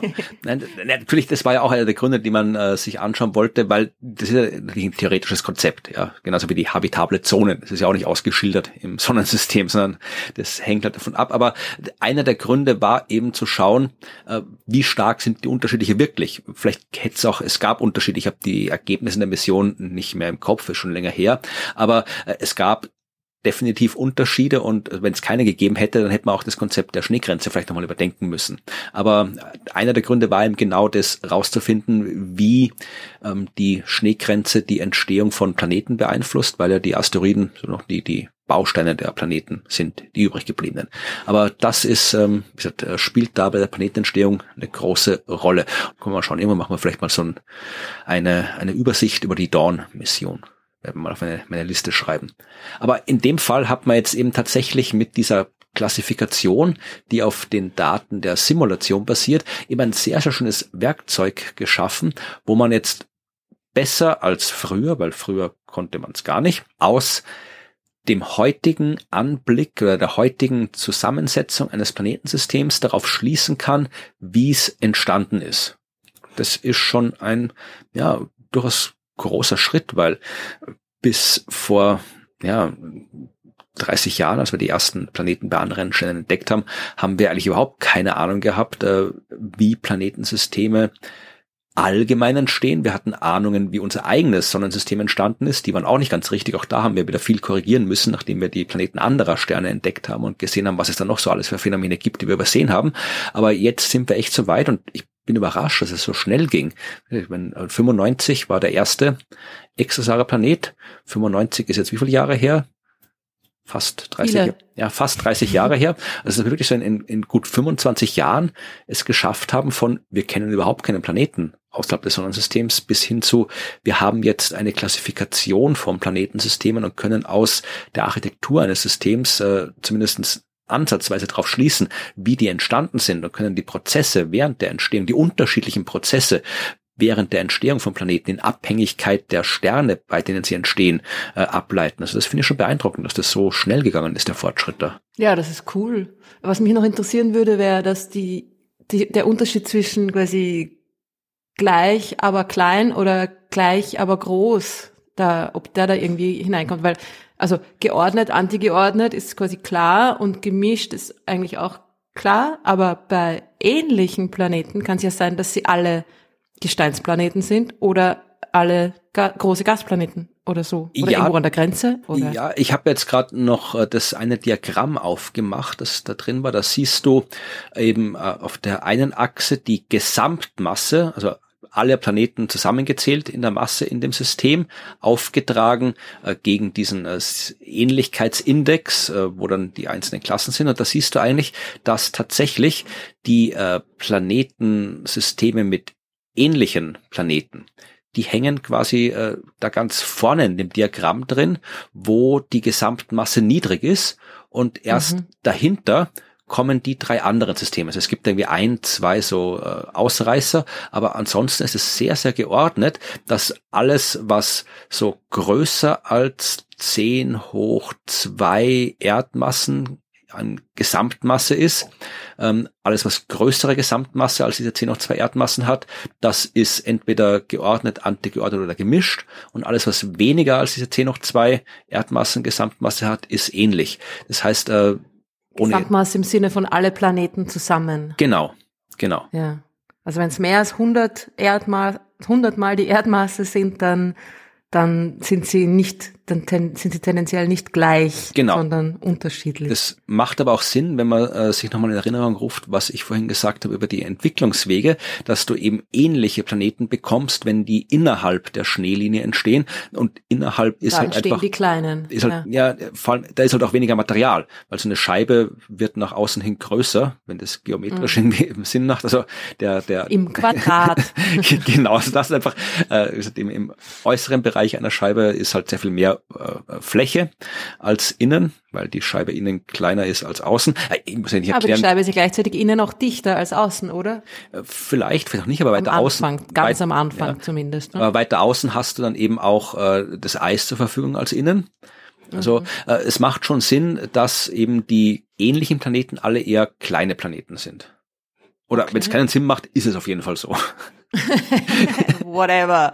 Aber das ist spannend, weil äh, irgendwie, äh, das heißt ja auch, dass eigentlich alle Systeme, wo ein Jupiter-ähnlicher Planet drinnen ist, na, der hat was, 300 mal die Erdmasse, oder? Ungefähr. Wo ein Jupiter-Planet, äh, ein Jupiter-ähnlicher Planet drinnen ist, gibt's auch kleine, weil das heißt, ne? Ja. Es gibt keine Systeme mit nur großen Planeten. Offensichtlich, ich habe hier in diesem Diagramm sind, glaube ich, zwei Punkte, sehe ich ähnliche Planeten bei äh, über 10 hoch 3 Erdmassen. Aber das sind bisher zwei Ausreißer, die da drin stecken. Also kann es vielleicht schon auch vorkommen, dass du jetzt irgendwie so drei, vier Jupiters bekommst oder so, aber das ist absolut nicht äh, die, die Norm. Oder halt, ja. ja, passiert nicht so oft. Interessant. Das heißt, es gibt da draußen wahrscheinlich entweder also viele Systeme, wo dann wo dann viele Erd potenziell viele äh, mehr als ein ähm, erdähnlicher Planet auch da ist, ne? Oder irgendwie so eine Konfiguration wie halt Erde und Jupiter. Mhm. Ja, äh, mit dem Thema haben Sie sich auch beschäftigt in den äh, der Diskussion von dem Artikel. Sie haben äh, gesagt, dass die Habitabilität von Planetensystemen äh, man zumindest so weit in dieser Studie inkludieren kann, als dass man sagen kann, dass die Planetensysteme, wo alles ähnlich ist, also diese äh, Similar Architecture, dass die eine sehr gute Möglichkeit sind, um nach Leben und lebensfreundlichen Planeten zu suchen, weil du eben da deutlich mehr erdgroße oder zumindest eben keine Gasriesen, aber kleinere Planeten mhm. näher am Stern dran hast, also dort, wo auch die habitable Zone ist, als es in anderen Planetensystemarchitekturen der Fall ist. Das heißt, äh, das häufigste, die häufigste Architektur ist auch die, wo man am einfachsten und am lohnendsten nach Leben und lebensfreundlichen Planeten suchen kann. Was? They're out there. It's all full of them. Ja, aber was wie das äh, zeigt, womit ich angefangen habe, dass unser Sonnensystem was Besonderes ist. Weil wie gesagt, wir sind. Das wollte ich jetzt auch gerade fragen, weil das ist ja, wieso ist es was Besonderes, wenn diese Konfiguration ja irgendwie 30 Prozent oder wie war das in den Beobachtungen in den Be ausmacht? In den Beobachtungen macht es äh, knapp äh, 37 Prozent aus, in der Simulation aber nur eben nur eineinhalb Prozent. Ach so, in der Simulation ja. war es so wenig, verstehe. Gut, aber da ist ja, also sorry, no offense, ja, ich, wenn wenn's, also ich glaube, wenn es um real existierende Dinge geht, glaube ich eher den Beobachtungen als Ja, eh, aber äh, weil die sind da, die hat man gesehen. Ja klar, du hast einen Bias, ja. Aber das heißt ja, dass sie eigentlich diese ähm, Sonnensystem ähnlichen Systeme, dass die leichter zu beobachten sind als andere, weil es quasi von den, es gibt davon weniger laut Simulationen, aber wir haben relativ dazu viel mehr davon beobachtet. Also eigentlich so ein System wie, wie unser Sonnensystem leichter zu beobachten als andere im Endeffekt. Sonst gäbe es ja nicht über 30 Prozent davon in den Beobachtungen und nur ein Prozent in den Simulationen. Ja, das stimmt. Ich glaube, das mit den Biasen ist ja auch irgendwie eine sehr schwierig sich durchzudenkende Geschichte, weil manchmal, also es gibt etwas, was für ein Bias spricht, wenn man sich dann nochmal genauer durchdenkt, dann auch äh, einen gegenteiligen Effekt auch zusätzlich haben kann und dann hast du zwei oder sogar mehrere Effekte, die einander da miteinander konkurrieren und dann ist das, was du im Endeffekt beobachtest, ein Ergebnis aus vielen verschiedenen sogenannten Biases. Ne?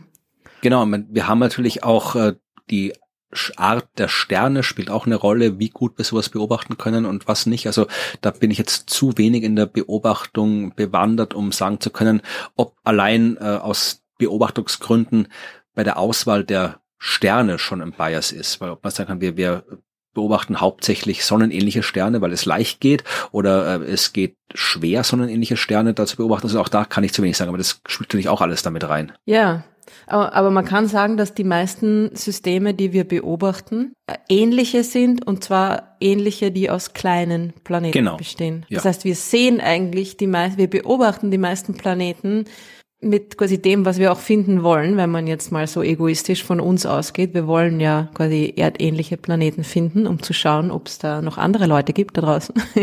Und das ist eigentlich auch genau das, was wir anscheinend auch sehen da draußen. Mhm. Also spielt uns quasi in die Hände bei unserer Suche nach ja. den anderen den anderen. Ja, wie gesagt, äh, es ist jetzt, äh, die Suche nach Aliens war jetzt nicht der Hauptpunkt dieser Arbeit, aber... Ist ja eh klar, dass die Star-Astronomin da wieder drauf äh, überleiten muss, gell? aber ich verlinke vielleicht nochmal in den Show Notes eine sehr schöne Abbildung aus dem Artikel, wo man wirklich die bekannten und die synthetisierten oder eine Auswahl der synthetisierten äh, Planetensysteme sehen kann. Also das ist da wirklich ein schönes Diagramm, wo du alle, die alle 41 äh, Planetensysteme, die wir kennen, siehst und dann eben eine Auswahl aus den verschiedenen simulierten Planetensystemen und wirklich mhm. auch eingezeichnet, wo du wirklich so die Planeten als Punkte siehst im große Punkte, große Planeten und so weiter, wo du da so diese Vielfalt dir anschauen kannst, eben mit den ähnlichen. Und da ist tatsächlich ein System, jetzt äh, seht ihr das, das System HR8799. Das ist eins offensichtlich, wo vier fette große Planeten äh, zusammenhängen. Mal schauen, was das für eins ist. Das ist 130 Lichtjahre entfernt. Hat das ist doch eh das mit dieser bekannten Simulation, genau, also Simulation, wo, Animation, Entschuldigung, Animation ja. von echten Beobachtungsdaten, die, wo diese großen vier fetten Gasplaneten genau, in einem bewegen. ziemlich riesigen Abstand den Stern genau. umkreisen. Genau. Ne? Es ist irgendwie sechs Jupitermassen und dann irgendwie sieben Jupitermassen. Die anderen drei haben die und die sind halt alle ja deutlich äh, weit entfernt. Also der eine ist irgendwie da, wo bei uns der, der Saturn, Neptun rumhängt und die anderen sind alle irgendwie noch viel weiter draußen. Ja, also das ist ein, das eine Beispiel, dieser eine Ausreißer, äh, den wir da vorhin besprochen haben, das ist genau dieses System. Und das kann man da nochmal wirklich sehr schön sehen. Und selbst da in diesem Diagramm fällt das Sonnensystem fast schon ein bisschen raus. Also das sieht man schon, das schaut nicht so aus wie die anderen. Moment mal, dieses HR 8799 ist jetzt, das ist ein, ein, ein ähnliches, aber nur mit großen Genau, Gasplaneten. genau. Das ist einer dieser Outlier, okay. Genau. Ist natürlich möglich, dass das dann noch kleinere Planeten weiter drinnen gibt. Natürlich, das kann natürlich sein, aber die wird man noch nicht entdeckt haben, wenn es da sind. Hm. Wahrscheinlich sogar sehr wahrscheinlich, dass da, dass da welche sind weiter innen, aber Das heißt, das ist wahrscheinlich im Endeffekt auch ein, ein geordnetes System, weil da noch kleinere sind, die näher am Stern dran sind, möglicherweise. möglich, ja. Das ist sehr spannend. Ja, ich weiß nicht, ich verlinke dir, die ist wirklich schön, die Abbildung, die tue ich Ja. vielleicht direkt rein in die Shownotes, weil sie da wirklich, da sieht man alles, was wir oder ich in dem Fall mühsam probiert habe zu erklären, sieht man da recht schön Auf deutlich. einen Blick.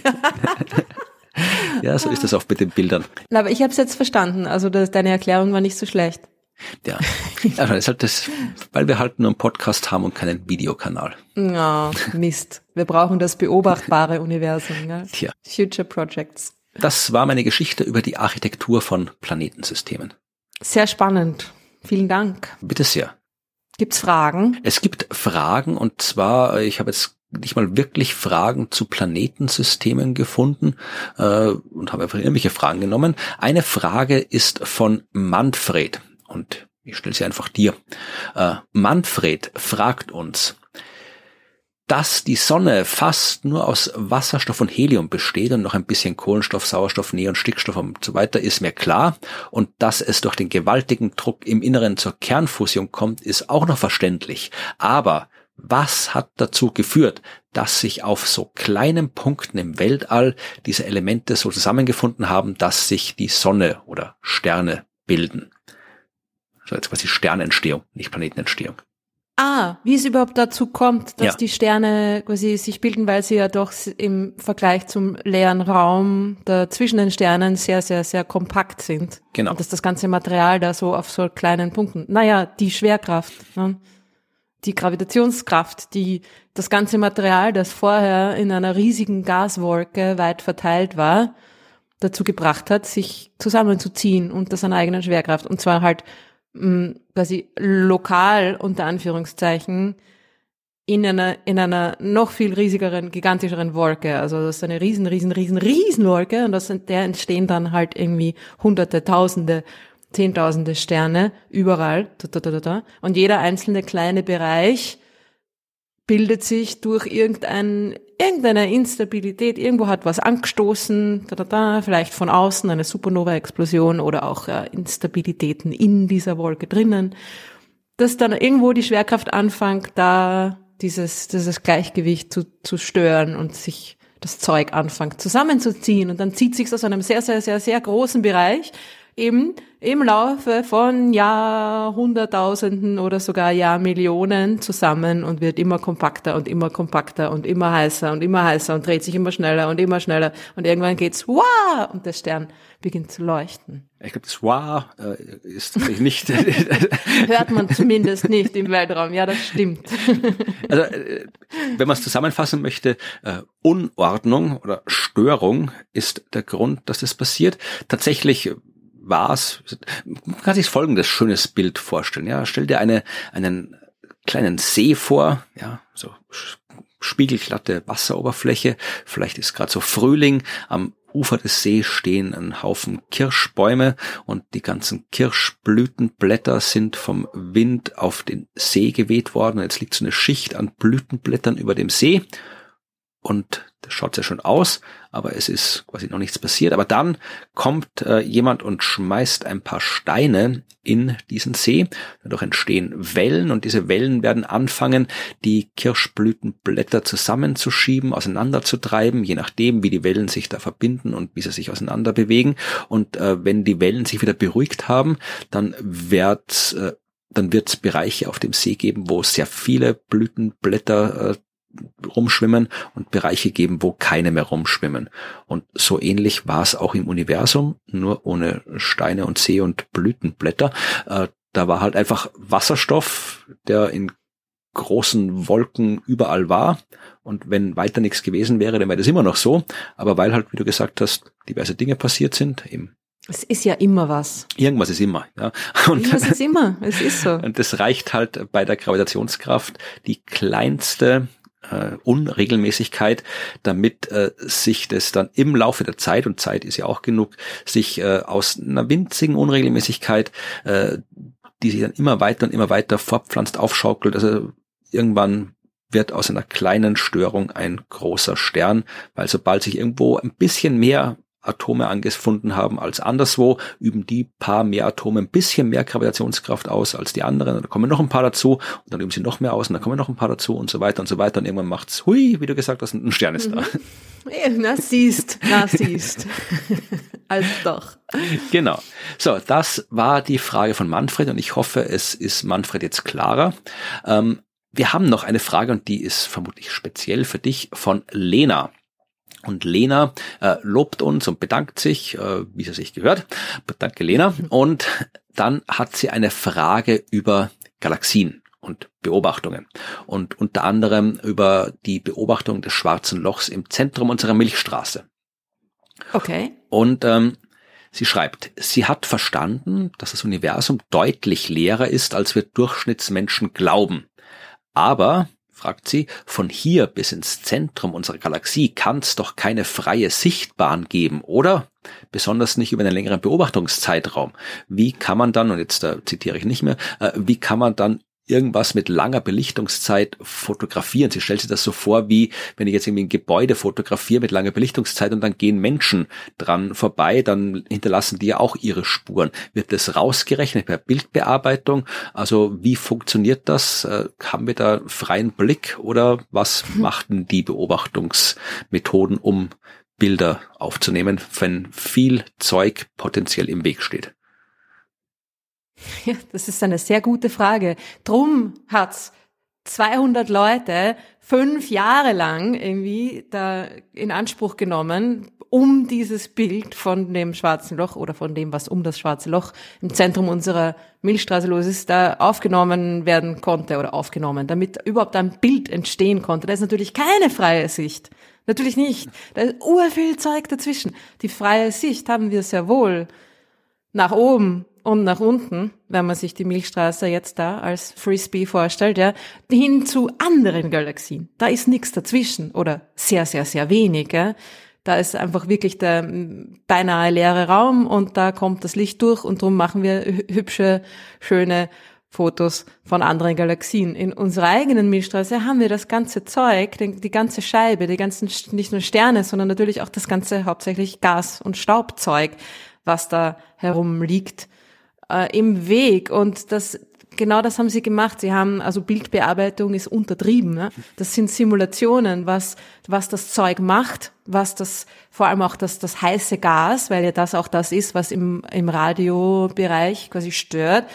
Ähm, was das macht, haben sie simuliert, die ganzen dynamisch turbulenten Bewegungen von, von heißem Gas und den Radiostrahlen, die diese dynamisch turbulenten Bewegungen auslösen, haben sie simuliert und quasi da hinzugefügt zu den Beobachtungen, zu dem, zu dem schon simulierten Bild, ja, um da dieses Bild zu rekonstruieren. Super komplex. Und das ist natürlich alles eine Frage der Wahrscheinlichkeit, was da dann dabei rauskommt. Also, du hast, wenn du ein Bild vom Milchstraßenzentrum machst, im sichtbaren Licht, sowieso nix. Also, da siehst du nix. Du siehst das im normalen Licht, das wir sehen können, nicht. Im Infrarotbereich siehst du da ein bisschen mehr durch diesen Staub durch. Und wenn man es wirklich geschickt anstellt, kann man da so weit durchschauen mit Infrarotteleskopen, dass man da sogar bis ins Zentrum hineinschauen kann. Aber im Endeffekt ist da jede Menge Bildbearbeitung und Simulationen und so weiter notwendig, um das wirklich mh, mm, zu rekonstruieren, das Material quasi abzuziehen, was da dazwischen liegt. Ja. Ja, also das ist tatsächlich was, was jetzt äh, nicht nur beim schwarzen Loch eine Rolle spielt, sondern immer in der Astronomie. Was die Frage, die äh, Lena auch noch gestellt hat, ist, ähm, wie stellt man allgemein äh, sicher, dass die Signale, die man sehen will, nicht von Signalen anderer Objekte vermischt worden sind. Und das ist ein grundlegendes mhm. Problem in der Astronomie. Wenn ich irgendwo hinschaue, dann muss ich mir immer überlegen, was kann ich alles sehen, theoretisch? Was möchte ich sehen? Was kann das, was ich sehen möchte, stören? Und wie kann ich rauskriegen, was das für eine Störung ist und wie kann ich die wegkriegen? Wie kann ich die rausfiltern? Wie kann ich die wegrechnen? Und wenn ich es nicht kann, was mache ich dann? Also das ist etwas, womit die Astronomie ja eigentlich ständig beschäftigt ist. Genau. Und bei den Sternen, also wenn man jetzt irgendwie so einzelne Sterne sieht, die die näher an uns dran sind, da ist es noch relativ leicht. Aber bei entfernteren Sternen zum Beispiel, wir haben da glaube ich auch ein bisschen drüber geredet, wie man über den größten Stern den massereichsten ja. Stern geredet haben in den Magellanischen Wolken und so weiter, dass da man sich eben nicht sicher ist, ob das Bild, das wir da haben von diesem einen Stern überhaupt nur ein Stern ist, sondern vielleicht sind es zwei oder drei irgendwie. Ja? Also genau. die, die, die Sterne überlagern sich auch, wenn sie weiter weg sind, ist das natürlich mehr ein Problem, weil dann wird das, was ich sehe, immer kleiner und kleiner und kleiner. Ja? Bei den Galaxien ist es genauso. Das sind die, die nah an uns dran sind, ziemlich gut und klar zu sehen, weil da ist eben wenig dazwischen. Ja? Aber je weiter ich hinausschaue ins Ferne, junge Universum, desto mehr Zeug ist da potenziell auch dazwischen und desto mehr kommt es eben zu diesen Überlagerungen von entweder ja mehreren Galaxien, einem Galaxienhaufen oder wenn ich dann noch weiter rausgehe, kommt dann irgendwann auch, da haben wir letztes Mal drüber gesprochen, dieses äh, neutrale Wasserstoffgas dazu, das dann auch noch dazu das Licht von den von den dahinterliegenden Dingen irgendwie absorbiert und da im Weg ist, ja, also das, das Problem ist immer da. Ja, also als quasi als ultimative Antwort auf die Frage von Lena. Astronomie ist sehr kompliziert. Ja, es ist alles also viel zu kompliziert. Dann habe ich noch eine letzte Frage, die ein bisschen ja einfacher vielleicht ist zu beantworten und vielleicht auch gerade nicht einfacher. Äh, die Frage kommt von Olaf und Olaf äh, sagt bereits zu ihrer Zeit waren Einstein, Hawking, Hubble, Newton so etwas wie Rockstars der Wissenschaft. Wer ist aktuell eurer Meinung nach in diese Reihe einzuordnen? Und auch diese Frage richte ich zuerst an dich, da du ja Star-Astronomin bist. also, wer sind die Rockstars der Wissenschaft heute? Boah, das ist aber also so unvorbereitet eine sehr schwierige Frage. Das ist auch vorbereitet eine schwierige Frage. Na dann, immerhin. Naja, ich meine, es gibt da schon so Rockstars, ich weiß nicht, ich meine, es gibt da schon so die, vielleicht einen oder anderen Nobelpreisträger, aber schwierig, oder? Weil es ist ja einfach die Wissenschaft auch nicht mehr so personenzentriert, sondern das sind ja mittlerweile irgendwie die großen Teams, die die Wissenschaft machen und. Hm. Und wenn man sich, ich glaube, was was eben ähm, Olaf wissen wollte jetzt nicht irgendwie, wer in der Wissenschaft macht die gleiche oder eine ähnlich bedeutsame Forschung, wie sie damals Einstein, Newton und so weiter gemacht haben, sondern äh, die waren ja nicht nur bedeutende Wissenschaftler, Einstein und Newton vermutlich die beiden wichtigsten Wissenschaftler in der Naturwissenschaft, sondern die waren ja auch extrem bekannt und vor allem Einstein. Ich meine, Einstein war so berühmt, wie man sich heute kaum noch vorstellen kann. Und ich glaube, Olaf wollte wissen, gibt's Forscher, Forscherinnen, die heute ein ähnliches Level an Berühmtheit aufweisen, dass eben so ein Rockstar-Niveau herankommt wie damals.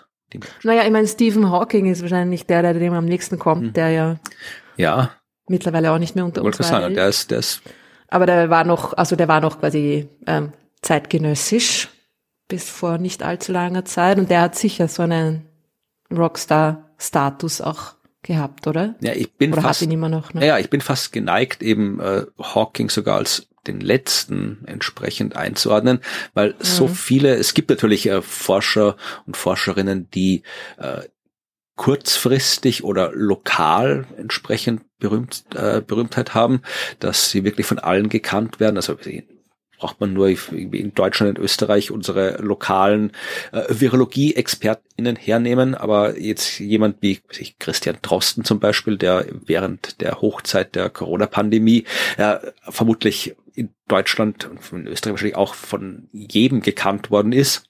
Äh, das wird wahrscheinlich in fünf Jahren wird er schon wieder problemlos irgendwie im Supermarkt spazieren gehen können Nee, da geht man einkaufen im Supermarkt und nicht spazieren. Äh, Im Supermarkt einkaufen und danach spazieren gehen können, ohne dass ihnen irgendwer groß auf die Nerven geht, weil äh, die Menschen wahrscheinlich wieder vergessen haben, äh, dass es ihn gab. Also ich glaube, so, so kurzfristig passiert das immer wieder, dass äh, Leute bekannt sind und auch in kleinerem Maß. Also es gibt ja auch irgendwie halt Forscherinnen und Forscher, die so wie wir äh, in der Öffentlichkeit auftreten, aber äh, wir sind halt weit davon entfernt, dass wir über die naturwissenschaftsinteressierte Bubble hinaus bekannt sind. Also ich glaube, dass diese, dieses Rockstarhafte, das äh, Wissenschaftler damals hatten, ich weiß gar nicht, ob das heute noch funktionieren würde, weil mhm. die mediale Welt auch ganz anders funktioniert, die Wissenschaft einen ganz anderen Stand hat, als sie es früher gehabt hat.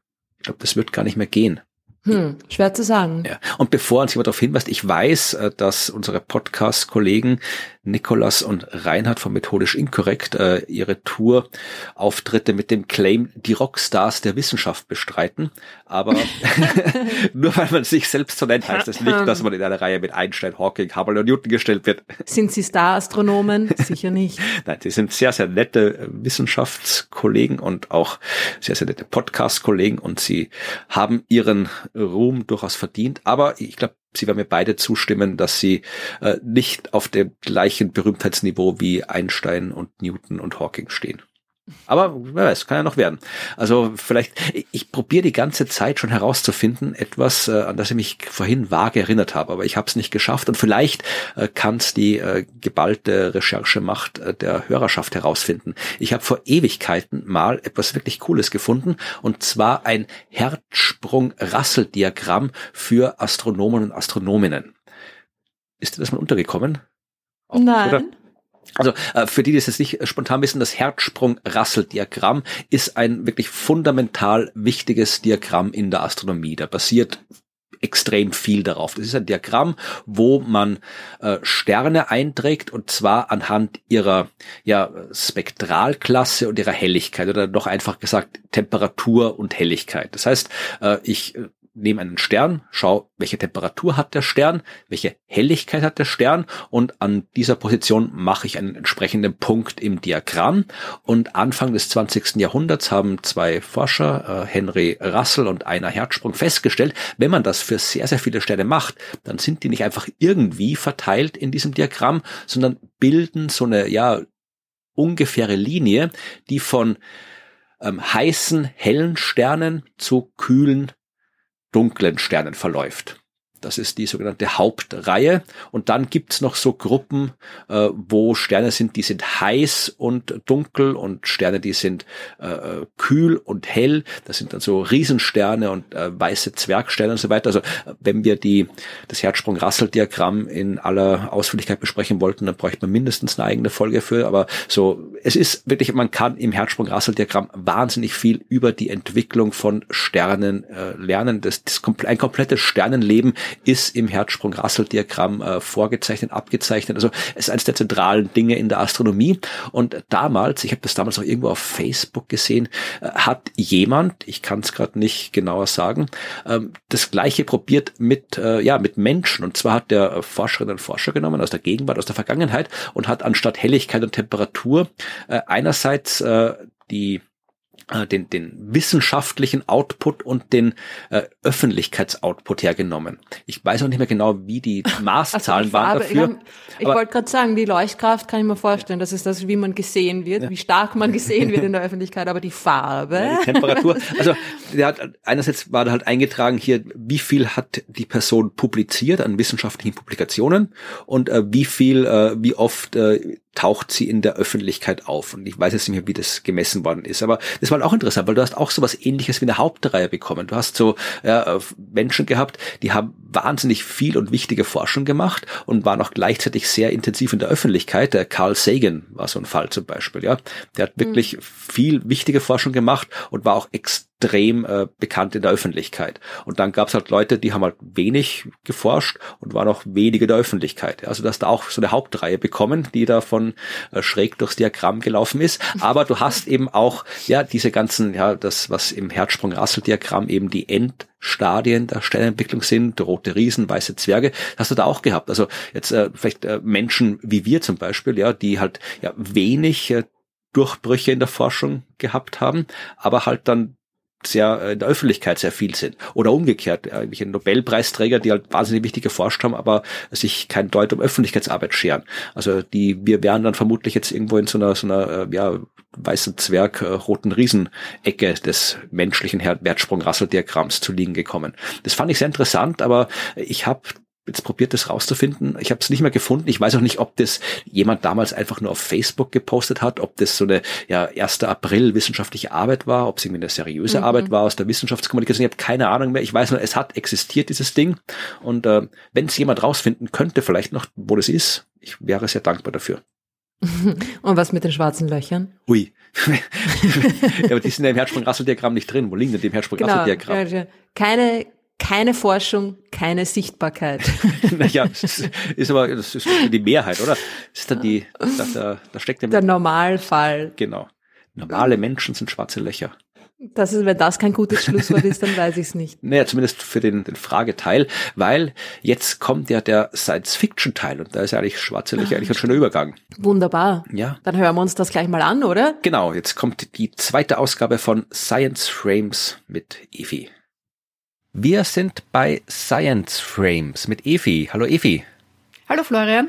Was gibt's Neues in den Science Frames? Ich bin jetzt auch ganz irritiert mit Science Frames und bin nicht gewohnt, dass du sagst Neues von der Sternwarte. Muss ich mich noch umstellen. Du hast den Titel ja, ausgewählt, er ist auf allgemeine Zustimmung gestoßen, deswegen heißt das jetzt Science Frames. Das freut mich auch sehr. Ja, und tatsächlich, wir haben auch ziemlich viel Feedback bekommen und auch Positives und natürlich eben auch unter anderem auch Filmvorschläge. Also wir haben ja auch gefragt, ob es Filme gibt, wo irgendwie besondere Wissenschaften vorkommen. Es gab da nämlich gleich zwei Meldungen zu einem Film, den ich nicht kannte, aus dem Jahr 1983, der Brainstorm heißt.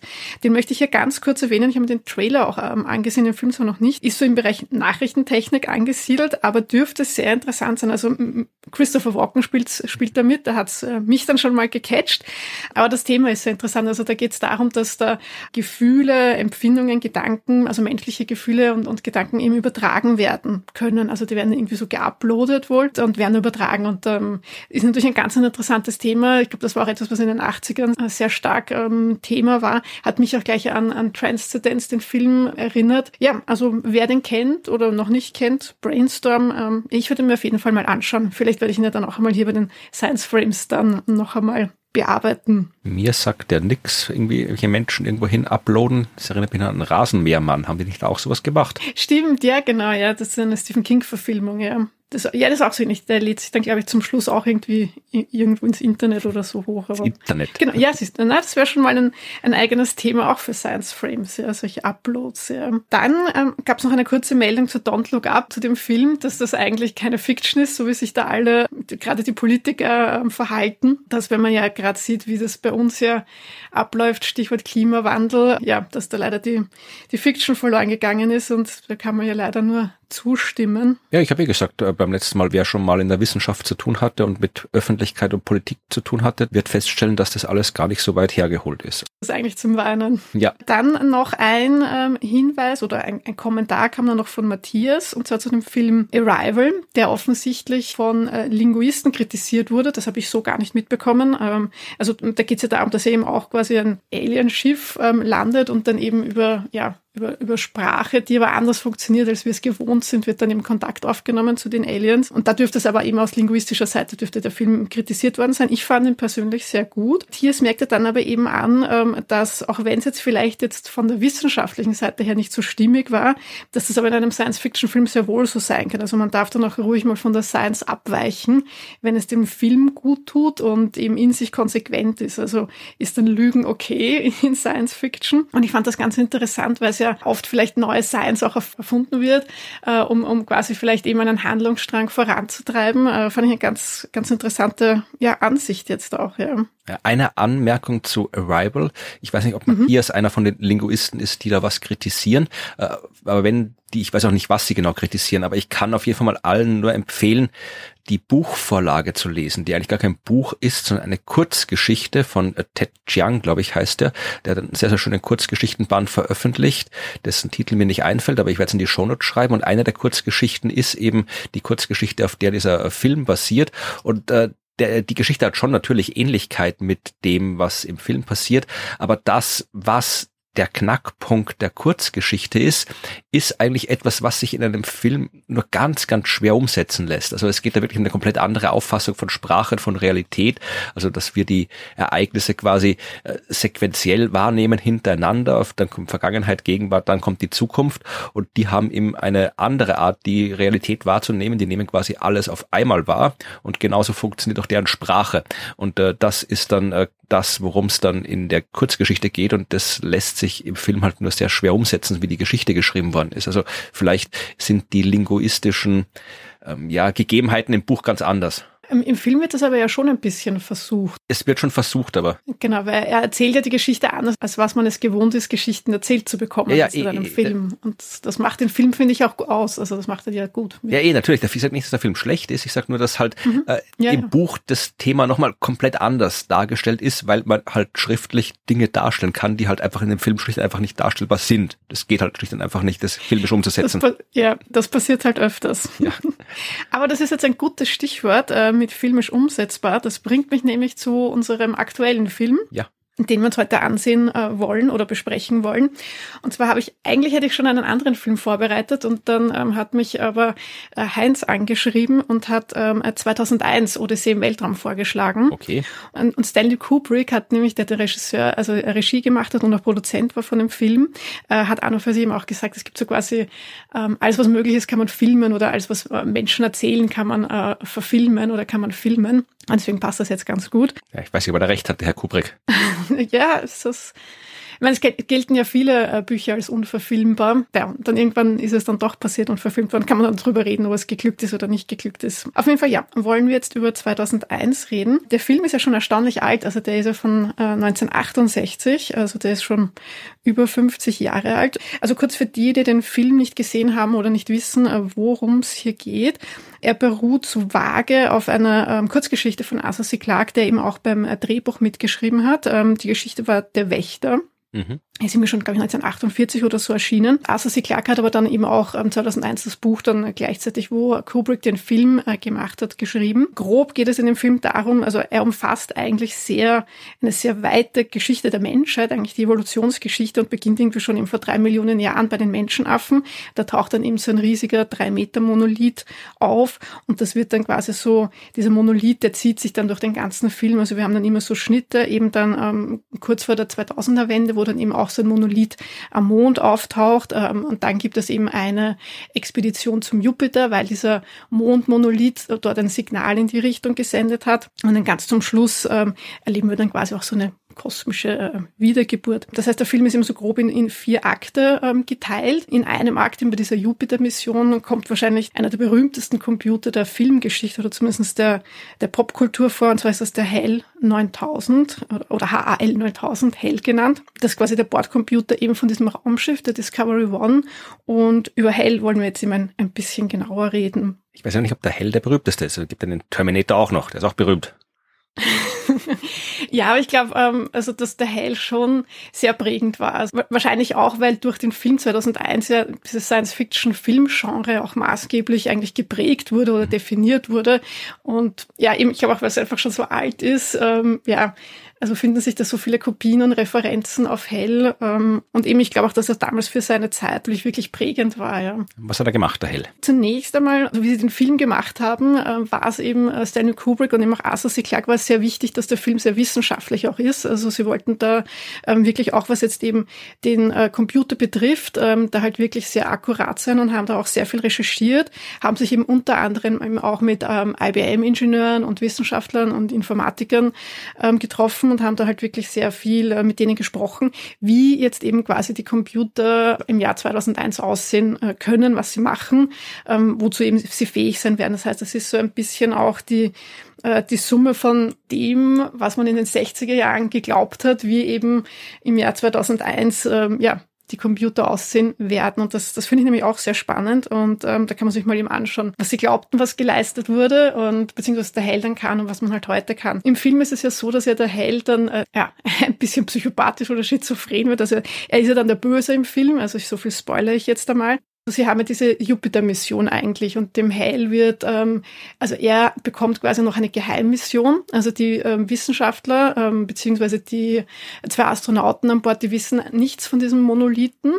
Ähm, die glauben, sie sind nur auf einer ganz normalen Wissenschaftsmission und sollen da eben äh, Untersuchungen einfach machen. Und eigentlich weiß der Hale eben mehr und das dürfte dann bei ihm eine problematische Programmierung äh, sein und woraufhin er dann eben beginnt, auch Menschen umzubringen. Ja. Und ähm, er wird dann eben auch von dem Astronauten von Dave Bowman zum Schluss ja dann noch abgeschaltet. Also er überlebt dann eben auch äh, und der Computer eben nicht. Es ist also der Heil eigentlich als, als unfehlbar gilt er und er macht dann aber eben Fehler. Ja. Und er ist aber an und für sich ist er State of the Art natürlich. Also er steuert das äh, gesamte Raumschiff, ist dafür alles verantwortlich für diese ganzen Abläufe. Ähm, er spielt auch Schach mit den Astronauten. Er gibt sogar Fernsehinterviews. Also das fand ich auch ganz interessant, dass er da sogar interviewt wird. Also das heißt, man kann mit ihm so richtig Konversation treiben. Also, also eben gibt äh, Antworten auf die Fragen, man kann so richtig mit ihm sprechen. Er hat eben diese Spracherkennung. Ähm, er sollte eigentlich auch diesen ganzen ethischen Gesetzen äh, folgen und er kann auch Lippen lesen, was den Astronauten dann zum Verhängnis wird später. Ja. Wenn man sich jetzt eben anschaut, was jetzt eben so heute möglich ist, haben wir halt so gerade, was diese Spracherkennung und Sprachausgaben betrifft. Ähm, Im Film ist ähm, Hale äh, konstruiert im Jänner 1992, im Buch ist es 1997 und sie haben sich dann im 1997 eben nochmal angesehen, okay, was da jetzt quasi wirklich umsetzbar ist, beziehungsweise wann man das umsetzen kann. Und sie haben damals für ähm, die 2020er Jahre eben diese Sprachausgaben vorhergesagt und ähm, das finde ich jetzt ganz gut umgesetzt worden. Also wenn wir da so eben dran denken, denken ähm, beim Navi die Sprachausgabe, Siri, Alexa, Google, das geht schon ganz gut, aber ja, so richtige Konversationen können wir halt noch immer nicht mit Computer führen.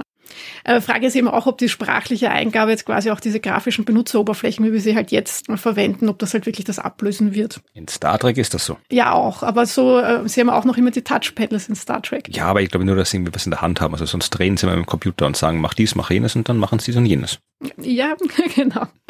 Ähm, interessant bei Hell ist er jedenfalls aber auch die, die das finde ich immer spannend, weil er im Prinzip sind es Entwicklungen immer Software-Sachen ähm, und äh, von der Hardware ist aber Hell ein, ein, ein Riesending. Also der füllt da irgendwie einen ganzen Raum und zum Schluss dann eben der Dave Bowman, der ähm, Astronaut, wenn er ihn dann quasi abschaltet, dann äh, schwebt er da herum und, und muss da riesige Speicherdinger abdrehen. Also das von, von der Größe her ähm, finde ich immer interessant, dass das dann irgendwie dass sowas nicht berücksichtigt wird oder an sowas nicht gedacht wird, ja. dass die Sachen auch kleiner werden. Das ist aber so auch so ein Klassiker, wenn es also bei diesen Science-Fiction-Utopien oder Blicke in die Zukunft geht, dass man oft sehr, sehr visionär ist, aber dann andere Sachen halt komplett nicht drin hat. Also das Internet taucht nirgendwo auf in dieser ganzen Science Fiction. Mhm. Ja, es gibt, glaube ich, kaum eine Science Fiction, die wirklich ein echtes, das die Realität des Internets irgendwie vorhergesagt hat. Und genauso ist es bei den Computern auch. Du hast ganz viel so 60er Jahre Science Fiction, wo dann irgendwie 50er in der Zukunft immer noch alles auf Magnetbändern gespeichert wird.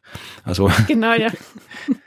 Ja, ich, ich bilde mir ein, da bin ich mir jetzt nicht ganz sicher, dass bei 2001 ähm, der äh, Bohmann auch sagt zum Hell, dass er ihm die Schaltkreise zeigen soll. Und ich bilde mir ein, dass dann eine Lochkarte plötzlich rausspringt. Also das sieht man nur ganz kurz im Film, aber da war ich auch kurz, was, was ist das? eh, wie du sagst, genau solche Sachen sind das dann oft, wo man dann so fast irritiert, wo sie auf der einen Seite so fast visionär ähm, in die Zukunft blicken, wo sie denkt so, wow, Wahnsinn, ja. Und, und dann, ja, dann stolpert man dann oft über so einfache Sachen, wo, wo vielleicht ein blinder Fleck einfach war oder ja vielleicht die Gesamtheit doch nicht sieht. Ja. ja, weil man halt doch nicht in die Zukunft sehen kann, auch als bester Science-Fiction-Autor oder als beste Fantasy-Autorin nicht. Das kann nur die Wissenschaft ohne Fiction. Wahrscheinlich. Genau, ja. Äh, eine Sache möchte ich noch ja. ansprechen. Und zwar ähm, ist es ja auch bei, bei Hale äh, immer wieder ähm, die Theorie aufgetreten, dass es so ein bisschen eine äh, Decrementation, also zu IBM ist, ähm, weil es ja quasi nur ein Buchstabe rauf oder runter ist äh, und man landet von Hale bei IBM. Ähm, ist jetzt eben auch die Frage, also ähm, Arthur C. Clarke ist da oft gefragt worden, ob das quasi Absicht war. Ja. Und ähm, er hat das aber immer wieder verneint. Also er hat gesagt, nein, also überhaupt nicht. Ähm, Hale äh, hat ja eine, eine Abkürzung, wie auch im, im Buch äh, beschrieben wird. Und äh, zwar heißt er ja uh, Heuristically Programmed Algorithmic Computer. Ähm, und dass das halt Zufall ist. Wobei, also ich halte es jetzt schon für sehr unwahrscheinlich, dass es äh, Zufall ist, dass wenn die wirklich so viel recherchiert haben, mit IBM gesprochen haben, ähm, dass das dann nur ein Buchstabe rauf runter, ähm, dass man dann bei, bei Heil bei IBM landet weiß ich nicht. Also das ist äh, vor allem ähm, IBM kommt im Film tatsächlich vor. Und zwar ähm, sind die, die Bordcomputer bei dieser Raumfähre, die im, im, im zweiten Akt den, ähm, den Hauptdarsteller zur, ähm, zur Mondbasis bringen, beziehungsweise dieser Zwischenstation, ähm, da sieht man IBM. Also da ist so ein Product Placement. Ja, da wird sich IBM auch was kosten haben lassen, dass sie sagen können, uns wird es auch noch in 50 Jahren geben oder in der fernen Zukunft, weil wie gesagt, oft gibt's heute Zeug, das vor fünf Jahren existiert hat, gibt's heute schon nicht mehr im Internet. Also das ja. geht die Zukunft schnell vorbei. Es kommt ja Pan Am auch noch vor, die gibt's ja nicht mehr, die Fluglinie. Also sie fliegen ja damals mit der Pan American ähm, auf dem Mond, gibt's ja nicht mehr. Aber das Hotel bei der ähm, Raumstation, das gibt's ja nach wie vor, wie wir gesehen haben. Weißt du's noch? Ja. Hilton? Also das, ja, ja, genau, Hilton, ja. Wo du noch gemeint hast, das sollte Hilton heißen. Ja, ja. Das Problem bei der Vorhersage der Zukunft ist, dass man sie nicht kennen kann, es sei denn, man ist irgendein komisches Alien aus einer Kurzgeschichte von Ted Chiang, dann geht das, aber wir können das nicht, deswegen wird uns die Science Fiction aus der Vergangenheit immer eine Zukunft zeigen, die anders ausschaut als die Gegenwart. Das ist ein sehr verwirrender Satz gewesen, aber ich werde nicht anfangen, ihn nochmal zu sagen. Ihr dürft ihn selbst auseinanderdröseln. Und ich bin gespannt, was wir in der Zukunft der Science Frames haben, welches Thema beim nächsten Mal filmisch aufgearbeitet wird. Wenn ihr Vorschläge habt und Kommentare zu Odyssey 2001 im Weltall oder anderen Computerthemen, Nachrichtenthemen, Linguistikthemen, was auch immer ihr zur Science Fiction zu sagen habt, dann schickt uns das bitte gerne per E-Mail damit wir beim nächsten Mal drüber reden können oder schreibt es als Kommentar auf unsere Seite. Da können wir es dann lesen und Evi kann das Ganze beim nächsten Mal dann die passenden Filme dazu raussuchen. Genau, ja, wir müssen uns bemühen. Also ich bin mir sicher, dass wir 2001, dass uns der Film noch öfters begegnen wird, weil da so viele Themen, Zugänge möglich sind. Und vielleicht werden wir deinerseits irgendwann mal in der Zukunft verstehen. Genau, das werden wir rausfinden. Und bis dahin, ja, sagen wir Tschüss. Tschüss. Wie hat dieser Film geheißen, den wir uns irgendwann einmal an der Sternwarte angeschaut haben, dieser, dieser, äh, oh Gott. Wir brauchen Informationen. Bis jetzt ist es noch sehr, ist die Auswahl noch sehr groß. Ah. mit diesem roten Alien, mit diesem roten Ballon-Alien und mit dem, mit den, mit den, die haben die ganze Zeit mit ihren Instrumenten irgendwie diskutiert. Die haben da haben sie eine Bombe irgendwie ausgelöst und dann haben sie mit der irgendwelche semantischen, philosophischen Diskussionen geführt, um sie davon zu überzeugen, sich Ach, das zu, ist Dark sich Star, zu entscheiden. Darkstar, genau. Ja. Das wäre doch ein guter, das, das wäre doch ein guter Film für die Evi fürs nächste Mal. Stimmt, Darkstar also kann ich mir auch noch. Vielleicht fürs nächste Mal, aber für irgendwann einmal. Kann mich vage dran erinnern. Also das, ich habe den glaube ich wirklich das erste und einzige Mal gesehen, damals bei unserem Filmabenden auf der Sternwarte. Aber äh, ja, die Filmabende, das war jetzt da stand nicht unbedingt so das Cineastische im Vordergrund. Also es war jetzt, man da stand der Bierkühlschrank im Vordergrund. genau, also man hat dann irgendwie auch Bier getrunken und irgendwie ein bisschen geredet zwischendurch. Also ich kann mich nicht mehr. Na, aber da haben wir uns schon einige Perlen angeschaut. Also vor allem auch so der Schwerpunkt lag auf so ein bisschen nicht ganz so ernst gemeinten ja, Science Fiction. Es war ein bisschen trashig teilweise, ja. Mhm, aber mhm. ja, ich kann mich erinnern dran, dass wir Darks da mal gesehen haben, aber ich kann mich jetzt außer Aber der war gut, den fand ich wirklich äh, auch sehr, also nicht nur amüsant und interessant, sondern auch echt gut ja, gemacht. Also diese, diese Bombe, die äh, quasi explodieren sollte und mit der dann nämlich philosophischen Diskussionen geführt wurden, damit sie nicht äh, explodiert, ähm, das kann ich mir auch noch erinnern. Ja, das ist in der, ich, ich überlege gerade, Darkstar, der ist doch sicherlich, ich schau mal, der kam 1974 raus. Ja, vielleicht war das durchaus eine Anspielung auf äh, 2001 im Weltall, weil der war ja älter. Ja, das kann gut sein. Ja, ja. Na, darum ist es mir wahrscheinlich auch eingefallen, weil es irgendwie so ein bisschen dazu passt. Auf eine seltsame Art und Weise. Es ist ja auch immer diese ganze künstliche Intelligenz-Ding. Ich bin ja immer so hin und her gerissen. Also einerseits haben wir in der Science Fiction diese ganzen Dystopien mit künstlicher Intelligenz, irgendwie, was dann irgendwie Terminator anschauen, wo dann die Computer die Weltherrschaft übernehmen und alles und die Atombomben zünden uns alle umbringen. Und es gibt ja noch hundert andere Filme wahrscheinlich, wo das Gleiche passiert, irgendwelche äh, KI-Dystopien. Aber andererseits denke ich mir, das sind Computer, die schalte ich halt aus. Also ich bin immer so, so hin und her gerissen zwischen, äh, ist es eine Bedrohung oder ist es keine Bedrohung, wenn die Computer ja, aber genau, das gleiche könnte man ja mit Menschen, von Menschen auch sagen, sagen, das sind Menschen, die bringe ich einfach um. Ja, eh, aber ja, aber ja, eh. Vielleicht ist es dann halt ab irgendeinem Punkt nicht mehr so einfach, einen Computer auszuschalten. Das ist ja teilweise jetzt schon so, dass man glaubt, man hat ihn ausgeschalten und das stimmt überhaupt nicht. Ja, eh, aber es ist halt trotzdem noch ein Computer, der, der wenn wir in der, in der Science Fiction so, so, so KI haben, dann sind es ja bisschen so Killerroboter aller Terminator, die rumlaufen mit der Maschinenpistole und alle umbringen, aber der Computer steht halt da. Und, äh, ja, aber ich bin bei Computern oft froh gewesen, dass, dass es steckt Dosen, dass es Stecker gibt, ja. weil da kann man sich sicher sein, dass das Ding jetzt aus ist. Ja, genau, das meine ich jetzt. Sieht man den Stecker, aber irgendwann ist man vielleicht an einem Punkt angelangt, wo es keine Kabel mehr braucht, die man durchschneiden kann im Zweifelsfall.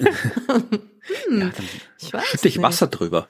Aber du hast andere Erfahrungen mit Computern gemacht, ja? Ich habe mit Computern mein eigenes Ding am Laufen. Also, Ach so.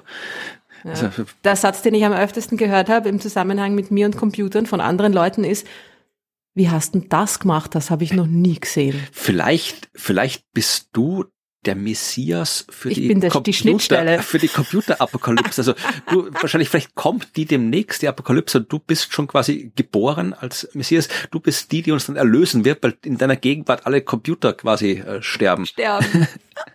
du, ich muss jetzt sagen, also ehrlich gesagt, jetzt ich gebe das, ich gebe mein mein ähm, Prefix Star Astronomin in dem Moment auf gegen wie hast du es formuliert? Der, der Messias der Computerapokalypse. Der Computerapokalypse. Also wenn sich das nicht auf äh, Visitenkarten gut ja. macht, dann weiß ich nicht was. Ja, also wenn die Computer die Weltherrschaft übernehmen, dann halt dich bereit, dann, dann musst du, können wir ja nicht mehr, dann, dann haben sie die Telefonnetz auch, dann müssen wir dich irgendwie anders finden und ja. dann musst du irgendwie mit deinem... Und ich betrete den Raum und plötzlich funktioniert nichts mehr, ja, das ist, genau. das ist schon öfter passiert. Es gibt Hoffnung, es gibt immer noch Hoffnung. Also du bist unsere Hoffnung, sehr gut. Ja, ich bin schon gespannt, was äh, beim nächsten Mal kommt. Also eigentlich war ja Eves ursprüngliche Idee, äh, was über schwarze Löcher in Science Fiction zu machen äh, hätte, wenn ich gewusst hätte, dass wir das Thema haben, dann hätte es sogar noch besser gepasst. Aber so, Computer fand ich auch ganz spannend. Und 2001, wie gesagt, auch ein Film, den ich tatsächlich, obwohl er so alt ist, ist einer von den alten Filmen, die immer noch gut funktionieren. Ja, weil er halt einfach super ist. Ja. Weil er halt, also da ist ja halt hauptsächlich auch dieses künstlerische Element ja, ja. dahinter. Ich habe Eva jetzt natürlich irgendwie nochmal angeschaut und ich habe so nebenbei irgendwie gekocht und Wohnung aufgeräumt, alles, wenn sie geschaut hat und habe tatsächlich mich äh, gewundert, und nicht gewundert, ich war äh, angenehm überrascht, wie wenig äh, Text da ist in dem Film. Ja. Weil wenn du so normal das hast, dann ist andere geredet. Ich habe da wirklich so vor mich hingekocht und war auch richtig so angenehm, so ein bisschen zur Musik und dann habe ich gesagt, okay, zehn Minuten hat kein Mensch irgendwas gesagt in dem Film. Also da ist sehr viel nur über Bild und, und Musik Musik und äh, halt ja diese diese beeindruckenden Bilder wird da wahnsinnig viel kommuniziert ja. und es wird gar nicht so viel geredet drin. Und über eben eine Art und Weise der Bildkommunikation, die total ja. zeitlos ist, also die immer noch ja. gut funktioniert und ich glaube also man merkt natürlich, wenn man jetzt einige Zeit gut funktionieren wird. Ja. Also man, wenn man den Film anschaut, merkt man natürlich, dass die Spezialeffekte jetzt irgendwie aus den späten 60ern sind. Also das sieht man schon, aber man sieht es nicht auf eine Art und Weise, die stört. Ja, und es ist nicht so wie bei Star Trek, ja, wo ich mit mir Pappfelsen. Ja, letztens ein paar alte, also nicht die ganz alten, die ganz alten sind immer immer noch super, aber die die die Next Generation ein paar Folgen davon angeschaut. Mir war nicht bewusst, wie trashig das da. doch, doch, das war das war ja auch, das war, die äh, haben ja in Deutschland, Österreich kamen ja glaube ich Anfang der 90er raus, aber die sind ja glaube ich genau. 88 oder sowas und 87, das ist auch schon tiefste Man Vergangenheit. Sieht das so, man sieht das so in so auf so vielen verschiedenen Ebenen auch sieht man das, das die, das, es schreit so richtig späte 80er und das ist irgendwie bei bei Space Odyssey ist das halt nicht so. Dass, also es schreit schon auch irgendwie 60er, ja klar, aber auf eine, auf eine nicht so uh, cringige Art und Weise gleichzeitig. Es ist einfach schön. Ja, also es funktioniert. Äh, sollte ja. der Film noch nicht gesehen haben, dann holt's nach und wenn ihr ihn schon gesehen habt, dann schaut euch ihn mal an. Also es ist ein Film, der funktioniert immer noch sehr, sehr gut. ja, dann haben wir die Science Frames, die Science Fiction durchbesprochen und äh, ich was, was kommt noch? Ich vergesse jetzt schon den Ablauf wieder nicht vergessen. Äh, wir sagen, wo man uns sehen kann, oder? Genau, das kommt jetzt. Ja, jetzt kommt statt der Science Fiction kommt die reale genau. Äh, Sci Science äh, Fiction, also wo man sich die Science, die wir machen, anschauen kann. Die Science, die wir machen, die Ach man, egal. Ja.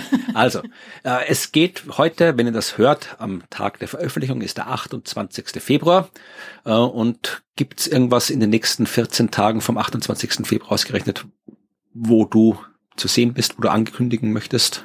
Nicht öffentlich, nein. Nicht ich bin nur privat für euch unterwegs. Ach so, das ist aber schön. Schätzt euch glücklich.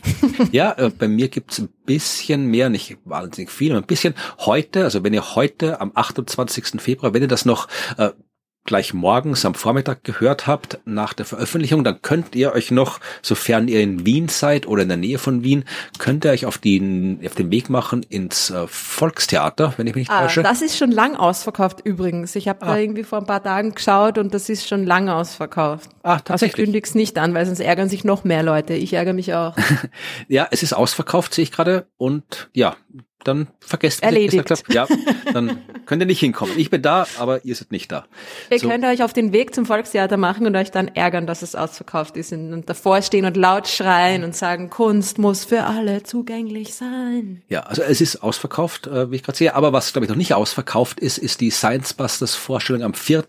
März im Stadtsaal Wien. Unser aktuelles Programm Planet B mit äh, Martin Puntigam, Martin Moder und mir am 4. März im Stadtsaal Wien. Das findet noch statt, also es findet statt, sofern niemand krank wird oder sonst irgendwie was, aber es sollte noch Karten geben dafür und dann nutze ich auch gleich die Gelegenheit und kündige noch ein paar in weiterer Zukunft liegende Sachen an, weil, wie wir gerade gesehen haben, oft sind Dinge ausverkauft, wenn man es zu spät ankündigt. Äh, es wird am 15. März einen Live-Podcast geben, und zwar nicht von uns, aber vielleicht mit uns. Es wird nämlich in der TU Wien ähm, im To the Sky, dem sehr, sehr komisch benannten Veranstaltungsraum der TU Wien. Äh, dort wird der Science Buster Podcast, eine Live-Podcast-Aufnahme vor Publikum machen, natürlich mit diversen Leuten und Gästen, zum Beispiel äh, Richard und Daniel vom wunderbaren Podcast Geschichten aus der Geschichte, den ihr sicher alle kennt und wenn ihr nicht kennt, hört mal rein, aber die werden da sein. Es wird Lisa Grammer da sein vom Podcast Mundart. Es werden Forscherinnen und Forscher von der TU Wien da sein und äh, noch ein paar Leute, die ich mir gerade nicht gemerkt habe. Wirst du da sein, Ruth? Ich werde da sein. Ich nicht. Du nicht? Sowas, warum nicht? Ah, da bin ich in Deggendorf. Ah, okay. Ja, meinetwegen ist auch schön dort. Aber äh, liegt an der Donau, da bin ich schon durchgepaddelt. Ja, ja gut, da bist du in Deggendorf, dann bist du nicht. unterwegs. Ja, dann bist du nicht mhm. da, aber es werden natürlich äh, diverse andere Science Buster äh, dabei sein. Also es, äh, ich verlinke auch das in den Shownotes. Da gibt's vermutlich noch Karten dafür. Wie gesagt, wir werden vor Publikum live diverse Dinge quatschen und über Wissenschaft reden. Und äh, am 28. März bist du da auch weg? Nein, da bin ich dabei. Ach, sehr gut. Am 28. März, da wird nämlich in der Kulisse Wien ein Benefizabend stattfinden für Klimaaktivismus, weil ja, Klimaaktivismus äh, ja nicht unbedingt spaßig ist, aber offensichtlich notwendig, weil zu wenig passiert und vor allem ist er nicht nur notwendig, sondern auch teuer. Also die Leute, die sich da äh, dankenswerterweise unter großen persönlichen Opfern aktivistisch betätigen, die äh, brauchen aus verschiedensten Gründen Geld. Sei es jetzt, ob sie irgendwo normale Demonstrationen durchführen oder sonst irgendwelche Aktionen durchführen, äh, wie auch immer, ob sie dann mit äh, Kosten für Gerichte, Polizei, was auch immer. Also äh, Aktivismus gibt's nicht umsonst. Aktivismus kostet Geld und weil Aktivismus eben auch notwendig ist, haben wir bei den Science Busters gedacht, wir äh, schauen, dass wir das mal unterstützen und haben einen Benefizabend äh, organisiert, wo auch wieder nicht nur wir von den Science Busters da sein werden, sondern auch viele Gäste, zum Beispiel Christoph und Lollo, äh, die in ah, Österreich ah, und darüber hinaus als die Interpreten der berühmten Skispringerlieder bekannt sind. Es wird Andreas Jäger da sein, ein äh, Meteorologe, äh, den man auch kennt aus diversen Fernsehshows und Fernsehsendungen. Es wird äh, Hosea Ratschiller da sein, äh, Kabarettist. Oh. Es werden äh, Gunkel und Walter da sein. Es wird David Scheid da sein. Und natürlich. Nein, Dave? Dave ja, ist der ist auch da. Wie cool ist das bitte? Da bin ich froh, dass ich dabei bin. Also wenn er nicht wegen uns kommt, dann kommt bitte wegen Christoph und Lollo und wegen Dave, ja. Schaust du dich an, wo du auftrittst, mit wem du auftrittst? Nein. wo, ich sage einfach ja. ja so das ja Aber es wird eben nicht nur Kunst da sein, es wird auch Wissenschaft da sein, es wird äh, Reinhard Steurer da sein, äh, Klimapolitikwissenschaften äh, von der Universität für Bodenkultur in Wien, der auch da sehr, sehr viel Expertise hat, was äh, Klimapolitik angeht. Es wird Franz Essel da sein, Ökologe, äh, Ökologe? Ökologe sind die mit der Wissenschaft, Ökonomie sind die mit der Wirtschaft, ja. Ähm, es wird Franz Essel da sein. Das hast du jetzt gut zusammengefasst.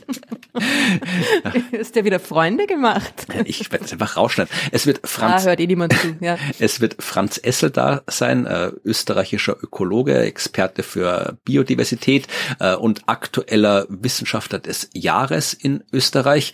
Also auch das wird die Wissenschaft, auch die Wissenschaft wird vertreten sein. Und äh, wenn ihr da dabei sein wollt bei diesem Benefizabend, dann ja, klickt auf den Link in den Shownotes, besorgt euch Tickets, solange es noch welche gibt und äh, seid dabei, wenn ja Wissenschaft, Kultur, Kunst da einen Abend lang Dinge machen, die am Ende dem Klimaaktivismus zugutekommen. Und das war, glaube ich, alles, was ich an Veranstaltungen ankündigen will und kann in den nächsten Wochen. Schaut euch das an. Das Jawohl. wird sicher super. Ja, glaube ich auch. Bevor wir zum Ende kommen, wollen wir uns noch bedanken bei den netten Menschen, die uns regelmäßig unterstützen oder unregelmäßig, das ist uns wurscht. Wir bedanken uns auf jeden Fall für die Unterstützung und was an Unterstützung stattgefunden hat, das fasst wie immer Ruth zusammen. Seit dem letzten Mal möchten wir uns ganz herzlich bei den folgenden Personen bedanken, die uns finanziell einmalig in dem Fall aber auch teilweise regelmäßig unterstützen. Und das waren seit dem letzten Mal herzlichen Dank Matthias, herzlichen Dank Patrick und ganz lieben Dank Thomas. Vielen Dank. Und das war schon. Das war's schon. Also ja, na gut, wir haben auch erst eine Woche her, dass wir aufgezeichnet haben. passt das schon. Ähm, ja, vielen Dank. Wie gesagt, danke für eure Unterstützung. Wenn ihr uns auch unterstützen wollt, dann tut das gerne. Die Möglichkeiten, uns zu unterstützen per Steady, per PayPal, per Patreon, die findet ihr in den Shownotes. Wir freuen uns drüber, weil, wie gesagt, ein bisschen was äh, kostet es ja auch, wenn wir das hier machen. Und wir freuen uns, wenn wir ein bisschen was davon zurückbekommen. Wir freuen uns auch, wenn ihr uns einfach äh, nette Kommentare schreibt, wenn ihr anderen Menschen erzählt davon, dass dieser Podcast existiert. Das freut uns auch, weil dann hören uns nämlich mehr Menschen. Das finden wir auch super. Wenn ihr uns was schreiben wollt, dann tut das gerne unter hello at dasuniversum.at. Da könnt ihr uns Feedback geben über das, was wir erzählt haben. Ihr könnt uns Feedback geben für die Science-Fiction-Rubrik. Das wird dann natürlich an Evi weitergeleitet.